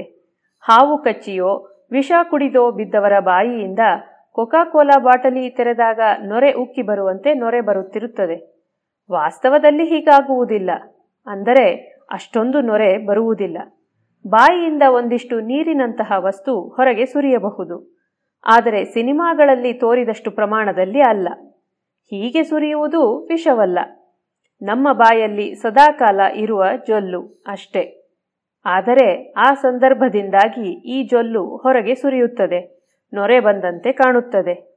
ಜೊಲ್ಲು ಯಾವಾಗಲೂ ಬಾಯಲ್ಲಿ ಇದ್ದೇ ಇರುತ್ತದೆ. ಕೆಲವೊಮ್ಮೆ ಅದು ಹೆಚ್ಚಾದಾಗ ನಾವು ಉಗುಳುತ್ತೇವೆ. ಆದರೆ ದಿನದ ಎಲ್ಲ ಸಮಯದಲ್ಲಿಯೂ ಅದನ್ನು ನಾವು ಸದಾ ನುಂಗುತ್ತಿರುತ್ತೇವೆ. ಉಗಿಯುವುದೂ ಇಲ್ಲ. ನಮ್ಮ ಬಾಯಿಯ ಅಂಗುಳು ಒಣಗದಂತೆ ಜೊಲ್ಲು ಕಾಪಾಡುತ್ತದೆ. ಇಲ್ಲದಿದ್ದರೆ ಬಾಯಿಯೊಳಗೆ ಸಾಕಷ್ಟು ಸೋಂಕು ಉಂಟಾಗಬಹುದು. ಹೀಗೆ ಸದಾ ಸುರಿಯುತ್ತಲೇ ಇರುವ ಜೊಲ್ಲು ನಾವು ಮಲಗಿದಾಗ ನಮಗೆ ಗೊತ್ತಿಲ್ಲದಂತೆಯೇ ಕೆಲವೊಮ್ಮೆ ಹೊರಗೆ ಸುರಿಯುತ್ತದೆ. ಬೆಳಗ್ಗೆ ಎದ್ದಾಗ ಬಾಯಿಯ ಅಂಚಿನಲ್ಲಿ ಒಣಗಿದ ಜೊಲ್ಲನ್ನು ನೋಡಬಹುದು.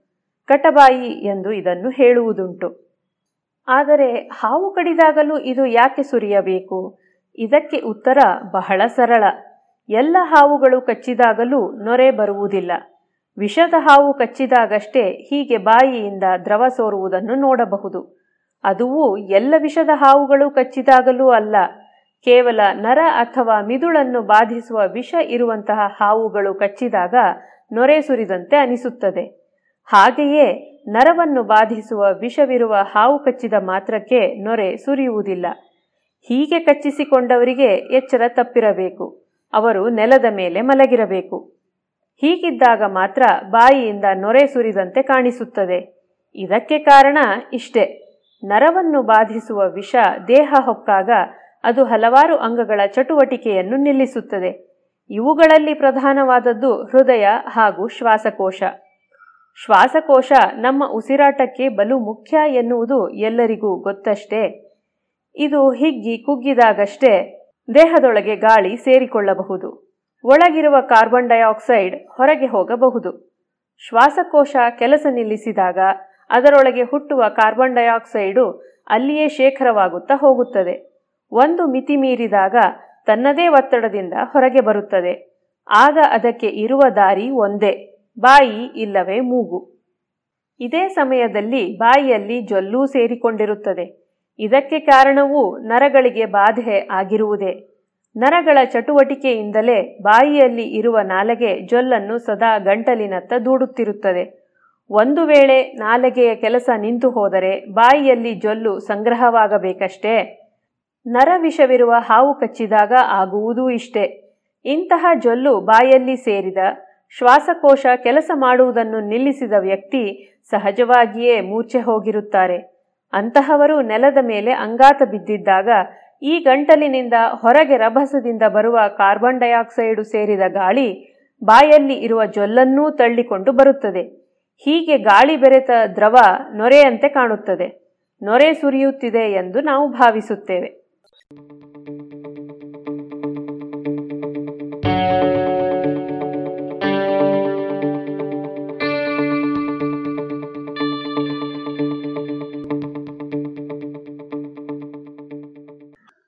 ನೊರೆ ಬರುವಂತಹ ನರವಿಷ ಇರುವ ಹಾವುಗಳಲ್ಲಿ ನಾಗರ ಹಾವು ಕಾಳಿಂಗ ಸರ್ಪ ಪ್ರಮುಖವಾದವು. ಇವು ಕಚ್ಚಿದ ಕೂಡಲೇ ವ್ಯಕ್ತಿಯ ನರಮಂಡಲ ನಿಶ್ಚೇತವಾಗುತ್ತದೆ. ವ್ಯಕ್ತಿ ಮೂರ್ಛೆ ಹೋಗುತ್ತಾರೆ. ಅದೇ ಕಟ್ಟು ಹಾವು ಹಾಗೂ ಮಂಡಲದ ಹಾವುಗಳು ಬಹುತೇಕ ರಕ್ತ ಹಾಗೂ ಹೃದಯವನ್ನು ಬಾಧಿಸುತ್ತವೆ. ಇವುಗಳು ಕಚ್ಚಿದಾಗ ನೊರೆ ಬರುವ ಸಂದರ್ಭ ಕಡಿಮೆ. ನಾಗರ ಹಾವು ಕಚ್ಚಿದಾಗಲೂ ನೊರೆ ಉಕ್ಕಿ ಉಕ್ಕಿ ಬರುವುದಿಲ್ಲ. ಕಟಬಾಯಿಯಂತೆ ಸೋರುತ್ತದೆ ಅಷ್ಟೇ. ಹೀಗೆ ಬಾಯಿಯಲ್ಲಿ ನೊರೆ ಬರುವಂತಹ ಸ್ಥಿತಿಯಲ್ಲಿ ವ್ಯಕ್ತಿಗೆ ಅಪಾಯ ಹೆಚ್ಚು. ಇದು ಆತನ ಮೂಗು ಶ್ವಾಸನಾಳಗಳೊಳಗೆ ಹೊಕ್ಕರೆ ಇನ್ನೂ ಅಪಾಯ. ಆದ್ದರಿಂದ ಇಂತಹ ಸ್ಥಿತಿಯಲ್ಲಿ ಇರುವ ವ್ಯಕ್ತಿಯನ್ನು ಕಂಡ ಕೂಡಲೇ ಆತನನ್ನು ಒಂದು ಬದಿಗೆ ಮಲಗಿಸಬೇಕು.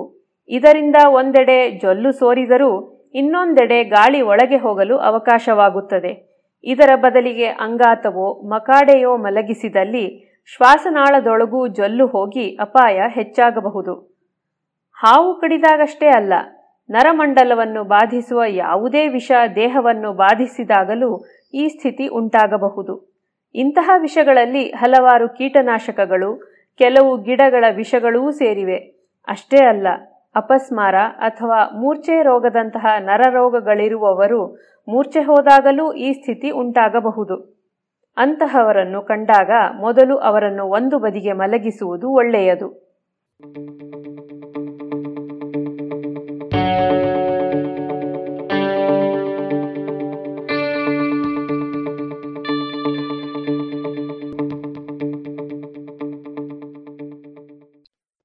ಇದು ಇಂದಿನ ಜಾಣ ಪ್ರಶ್ನೆ. ರಚನೆ ಕೊಳ್ಳೇಗಾಲ ಶರ್ಮಾ ಜಾಣಧ್ವನಿ ವಿನಯ ಜೆ ವಿಠಲ್.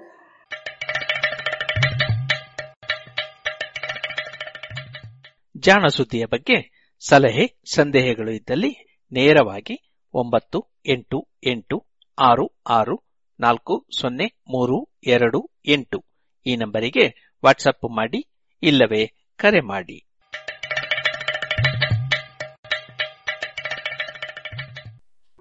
ಇದುವರೆಗೆ ಜಾಣ ಸುದ್ದಿ ಕೇಳಿದಿರಿ. ಇನ್ನೀಗ ಮಧುರ ಗಾನ ಪ್ರಸಾರವಾಗಲಿದೆ.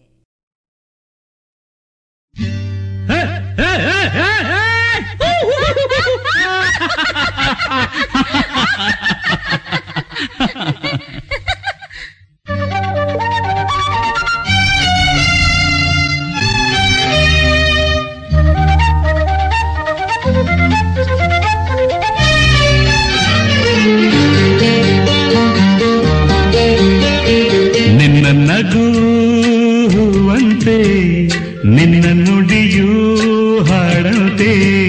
ಬದುಕಿನ ಅನುಕ್ಷಣ ನಮಗೆ ಸಂತೋಷವೇ.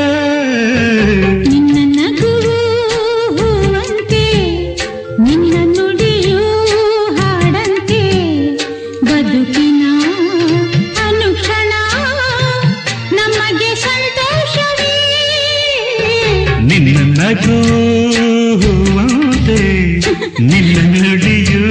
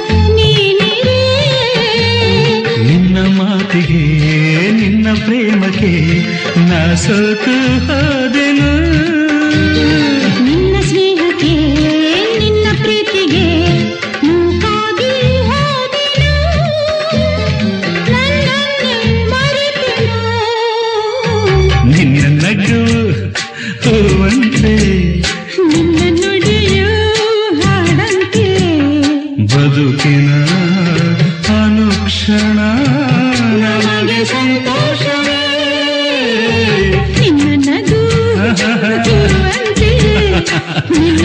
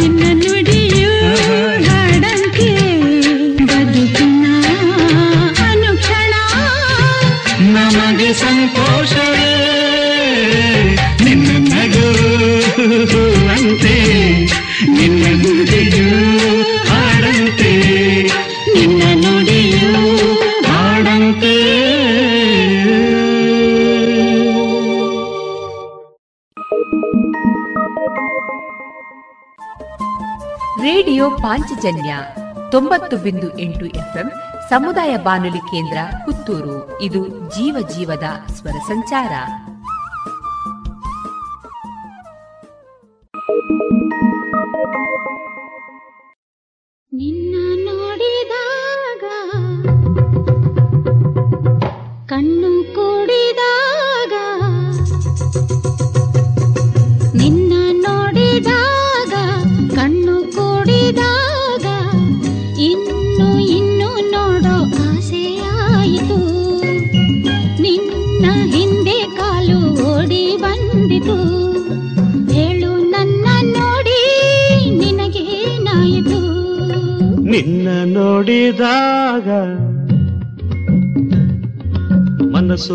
ಯಾಕೆ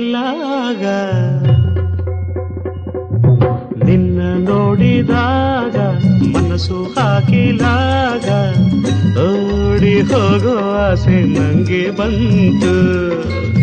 ನಿನ್ನ ಮೂತಿ ನಂಗೆ ಭಯವ ತಂತು. ನಿನ್ನ ಮೂತಿ ನಂಗೆ ಭಯವೇ ತಂದಿತು.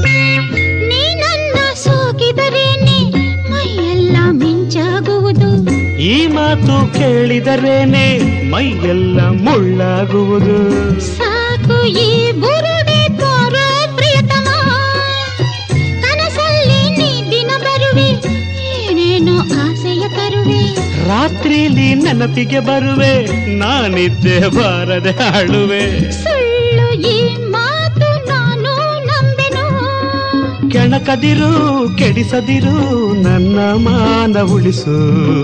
ಸಾಕು ದೂರ ನಿಂತೆ ನನ್ನ ಪ್ರೀತಿಸು. ಅಮ್ಮ ತಾಯೇ ನಿನ್ನ ರಾಗ ನಿಲ್ಲಿಸು.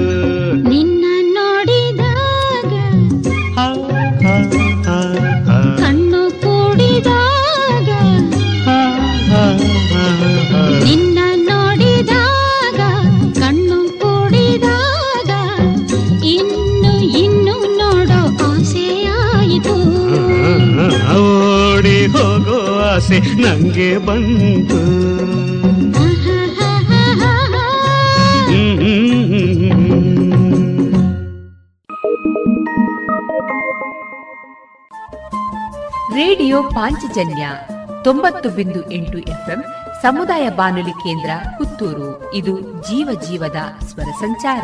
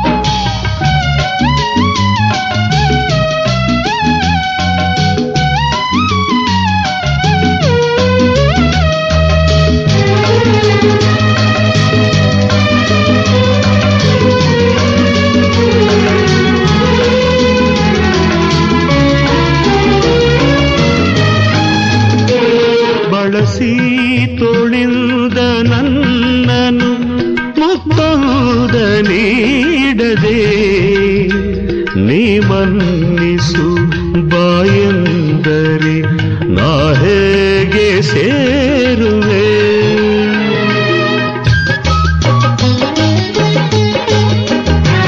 ಬಳಸಿ ತೋಳಿಲ್ದ ನನ್ನನು ಮತ್ತೊಂದಲೀಡದೆ ನೀಮನ್ನಿಸು ಬಾಯಂದರೆ ನಾ ಹೇಗೆ ಸೇ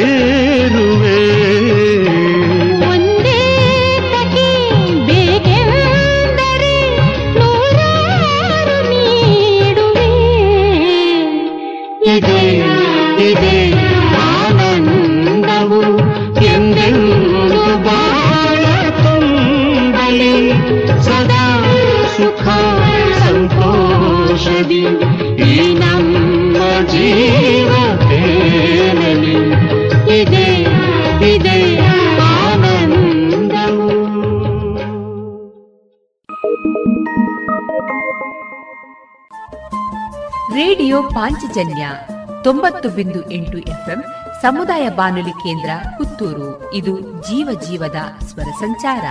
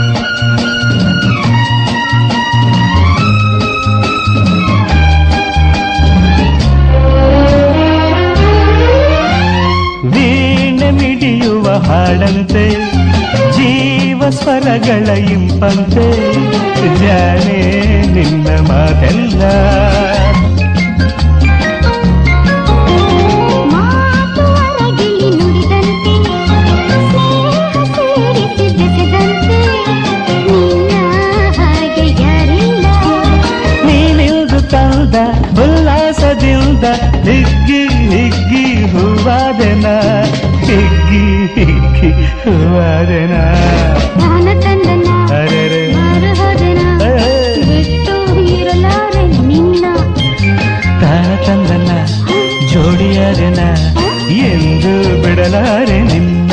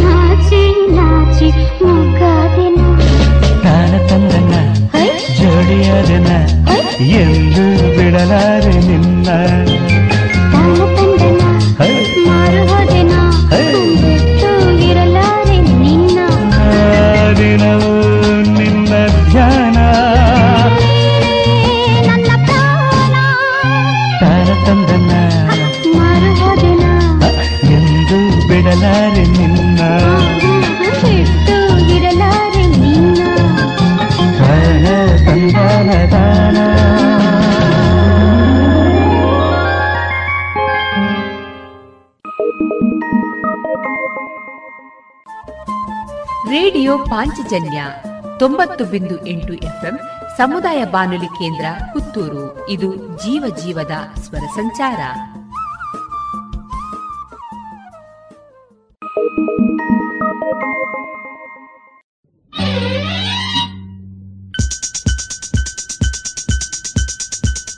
ಬಂಗಾರಿ, ನನ್ನ ಬಯ್ಯಾರಿ ಹೇಳೆ ನನ್ನ ಮೇಲೆ ಕೋಪ ಏತಕ್ಕೆ? ಈ ಆವೇಶ ನಿನಗೇತಕ್ಕೆ ಹೇ ಬಂಗಾರಿ, ನನ್ನ ಬಯ್ಯಾರಿ ಹೇಳೆ ನನ್ನ ಮೇಲೆ ಕೋಪ ಏತಕ್ಕೆ ಈ ಆವೇಶ ನಿನಗೇತಕ್ಕೆ ಒಂದು ಬಾರಿ ಬಳಿ ಸೇರಿ ಮನದಾಸೆ ನೀ ಅರಿತು, ಮನದಾಸೆ ನೀ ಅರಿತು. ಬೇಗ ಪೂರೈಸಿ ಬಿಡಬಾರದೆ ಬೇಗ ಪೂರೈಸಿ ಬಿಡಬಾರದೆ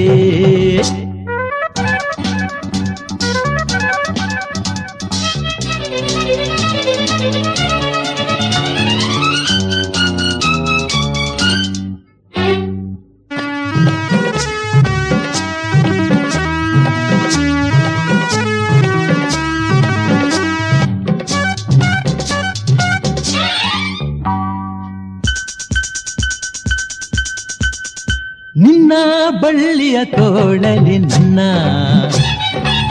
ಬಳ್ಳಿಯ ತೋಳಲಿ ನನ್ನ. ನಡುವ ಬಳಸುತ್ತ ಹತ್ತಿರ ನಿಲ್ಲೇ. ಬಿಸಿ ಏರುತ್ತಿದೆ, ಹಸಿವಾಗುತ್ತಿದೆ, ಮನದಾಸಗಳು ಕುಣಿದಾಡುತ್ತಿವೆ. ಬಳಿ ಬರದೆ ಬಿಡೆನು, ಇನ್ನು ನಿನ್ನ ಬಾಚಿನ್ನ ಭಯ್ಯಾರಿ ಹೇಳೆ ನನ್ನ ಮೇಲೆ ಕೋಪ ಏತಕ್ಕೆ ಈ ಆವೇಶ ನಿನಗೇತಕ್ಕೆ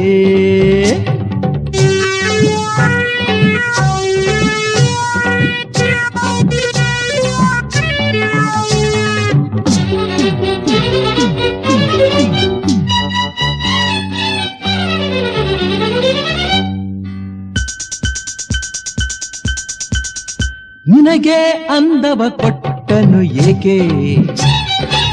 ಅಂದವ ಕೊಟ್ಟನು ಏಕೆ ಇಲ್ಲಿ ಚಪಲವ ಇಟ್ಟನು ಏಕೆ ಪ್ರತಿ ರಾತ್ರಿಯಲ್ಲಿ ಜೊತೆ ಸೇರುತ್ತಲಿ ಸವಿ ಮಾತಿನಲ್ಲಿ ಸುಖ ಹೊಂದುತ್ತಲಿ ಲಲ ಬಯ್ಯಾರಿ ಹೇಳೆ ನನ್ನ ಮೇಲೆ ಕೋಪ ಈ ಆವೇಶ ನಿನಗೆ ತಕ್ಕೆ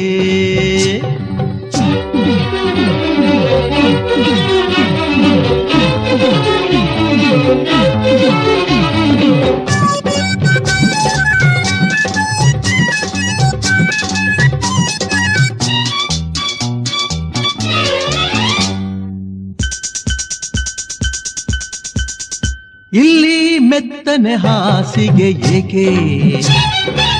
ಮೆತ್ತನೆ ಹಾಸಿಗೆ ಏಕೆ? ಹೀಗೆ ಬಾಗಿಲು ಮುಚ್ಚುವೆ ಏಕೆ?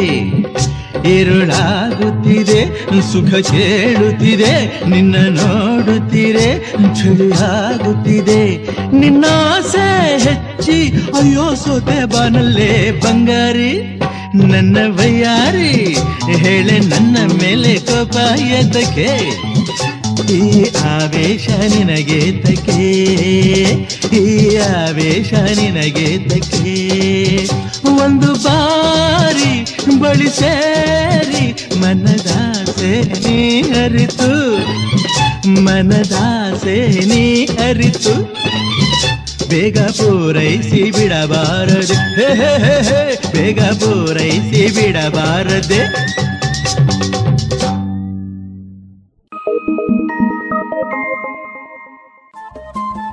ರೇಡಿಯೋ ಪಾಂಚಜನ್ಯ ತೊಂಬತ್ತು ಬಿಂದು ಎಂಟು ಎಫ್ಎಂ ಸಮುದಾಯ ಬಾನುಲಿ ಕೇಂದ್ರ ಪುತ್ತೂರು. ಇದು ಜೀವ ಜೀವದ ಸ್ವರ ಸಂಚಾರ.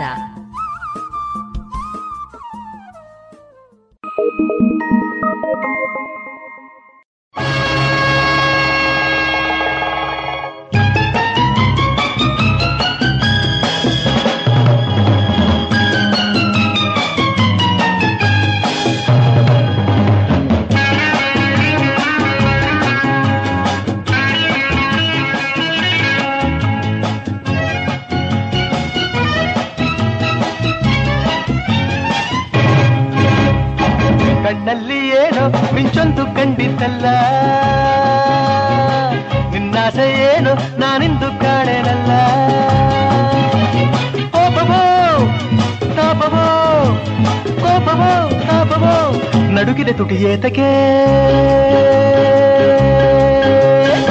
ಕಣ್ಣಲ್ಲಿ ಏನು? ಮಿಂಚೊಂದು ಕಂಡಿದ್ದಲ್ಲ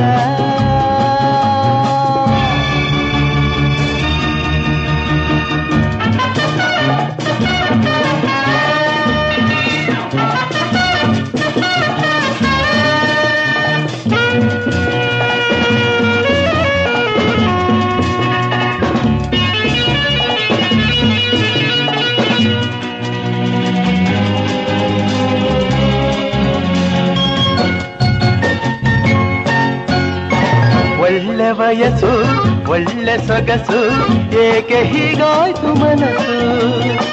ಕಣ್ಣು ಚೆನ್ನ, ಬಣ್ಣ ಚೆನ್ನ, ನಾ ಕಾಣ ಹೀಗೇಕೆ ಮುನಿಸು? ಒಳ್ಳೆ ವಯಸ್ಸು, ಒಳ್ಳೆ ಸೊಗಸು, ಏಕೆ ಹೀಗಾಯ್ತು ಮನಸ್ಸು?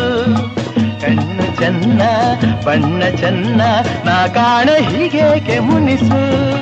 ಈ ರೋಷವೋ ಆವೇಶವೋ ಈ ದ್ವೇಷವೋ ಆಕ್ರೋಶವೋ ಚಲಿದೆಯೇ ನಿನಗೆ ತಕೆ ಕಣ್ಣಲ್ಲಿ ಏನು ಮಿಂಚೊಂದು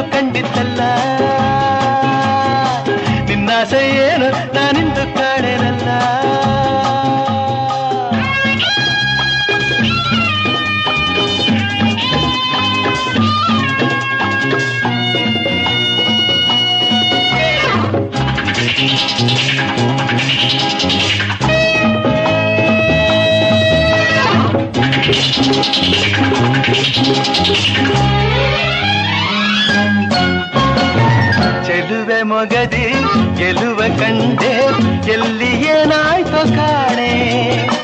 ಗೆಲುವ ಹಿಂದೆ, ಛಲವ ಕಂಡೆ, ಅಮ್ಮಮ್ಮ ನೀನೆಂಥ ಜಾಣೆ. ಚೆಲುವೆ ಮಗದಿ, ಗೆಲುವ ಕಂಡೆ, ಎಲ್ಲಿ ಏನಾಯ್ತು ಕಾಣೆ. ಗೆಲುವ ಹಿಂದೆ ಛಲವ ಕಂಡೆ ಅಮ್ಮಮ್ಮ ನೀನೆಂಥ ಜಾಣೆ. ನಿನ್ನಾಸೆಯ ನಾವಲ್ಲೆನು, ಇನ್ನಾರನು ನಾವಲ್ಲೆನು. ಸರಸಕ್ಕೆ ಬರಲಾರೆಯ? ಹೇಳು, ಬರಲಾರೆಯ? ನಿನ್ನಂಥ ನೂರು ಹೆಣ್ಣನ್ನು ನಾನು ಬಲ್ಲೆ. ನನ್ನಲ್ಲಿ ಇನ್ನು ನಿನ್ನಾಟ ಸಾಗದಲ್ಲೇ.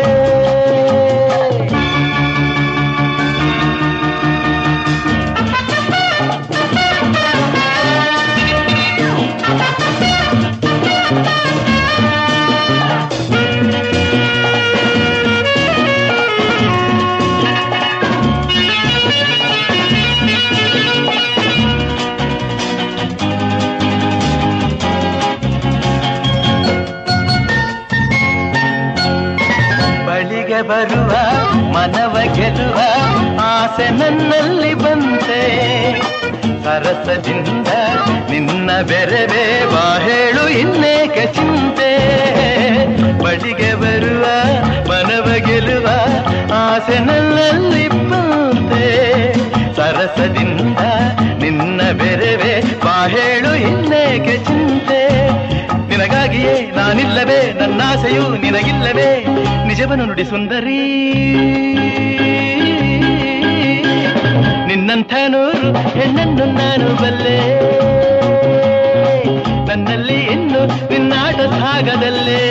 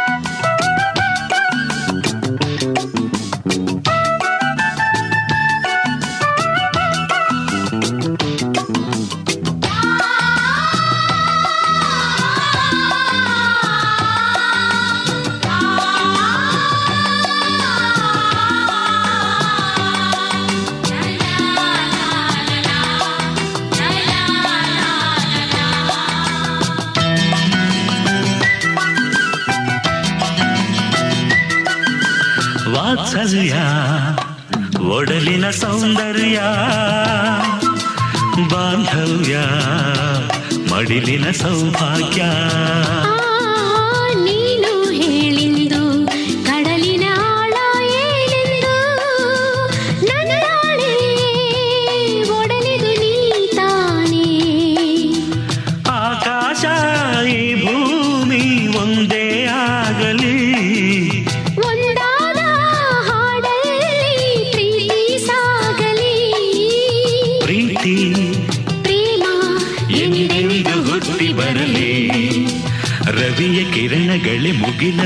ಮೇಘಗಳೇ ಹಾಯಾಗಿ.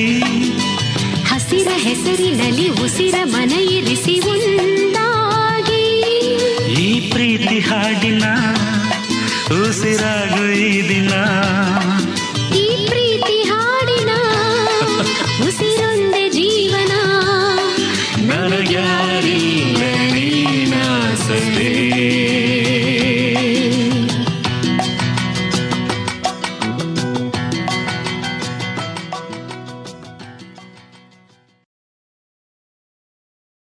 ಇದುವರೆಗೆ ಮಧುರ ಗಾನ ಪ್ರಸಾರವಾಯಿತು.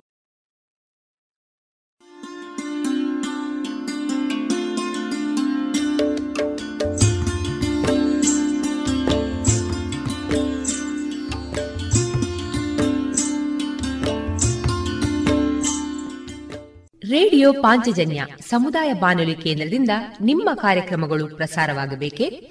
ಹಾಗಿದ್ದರೆ ನಮ್ಮನ್ನು ಸಂಪರ್ಕಿಸಿ. ನಮ್ಮ ದೂರವಾಣಿ ಸಂಖ್ಯೆ ಸೊನ್ನೆ ಎಂಟು ಎರಡು ಐದು ಒಂದು, ಎರಡು ಒಂಬತ್ತು ಎಂಟು ನಾಲ್ಕು ಒಂಬತ್ತು ಒಂಬತ್ತು.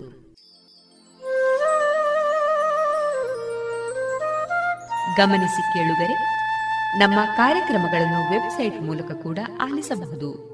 ನಮ್ಮ ವೆಬ್ಸೈಟ್ ವಿಳಾಸ W W W dot radio Panchajanya dot com. ಇಲ್ಲಿ ಆರ್ಕೈವ್ಸ್ನ ಭಾಗಕ್ಕೆ ಹೋಗಿ ಕ್ಲಿಕ್ ಮಾಡಿದರೆ ಹಳೆ ಕಾರ್ಯಕ್ರಮಗಳನ್ನು ಕೂಡ ಆಲಿಸಬಹುದು.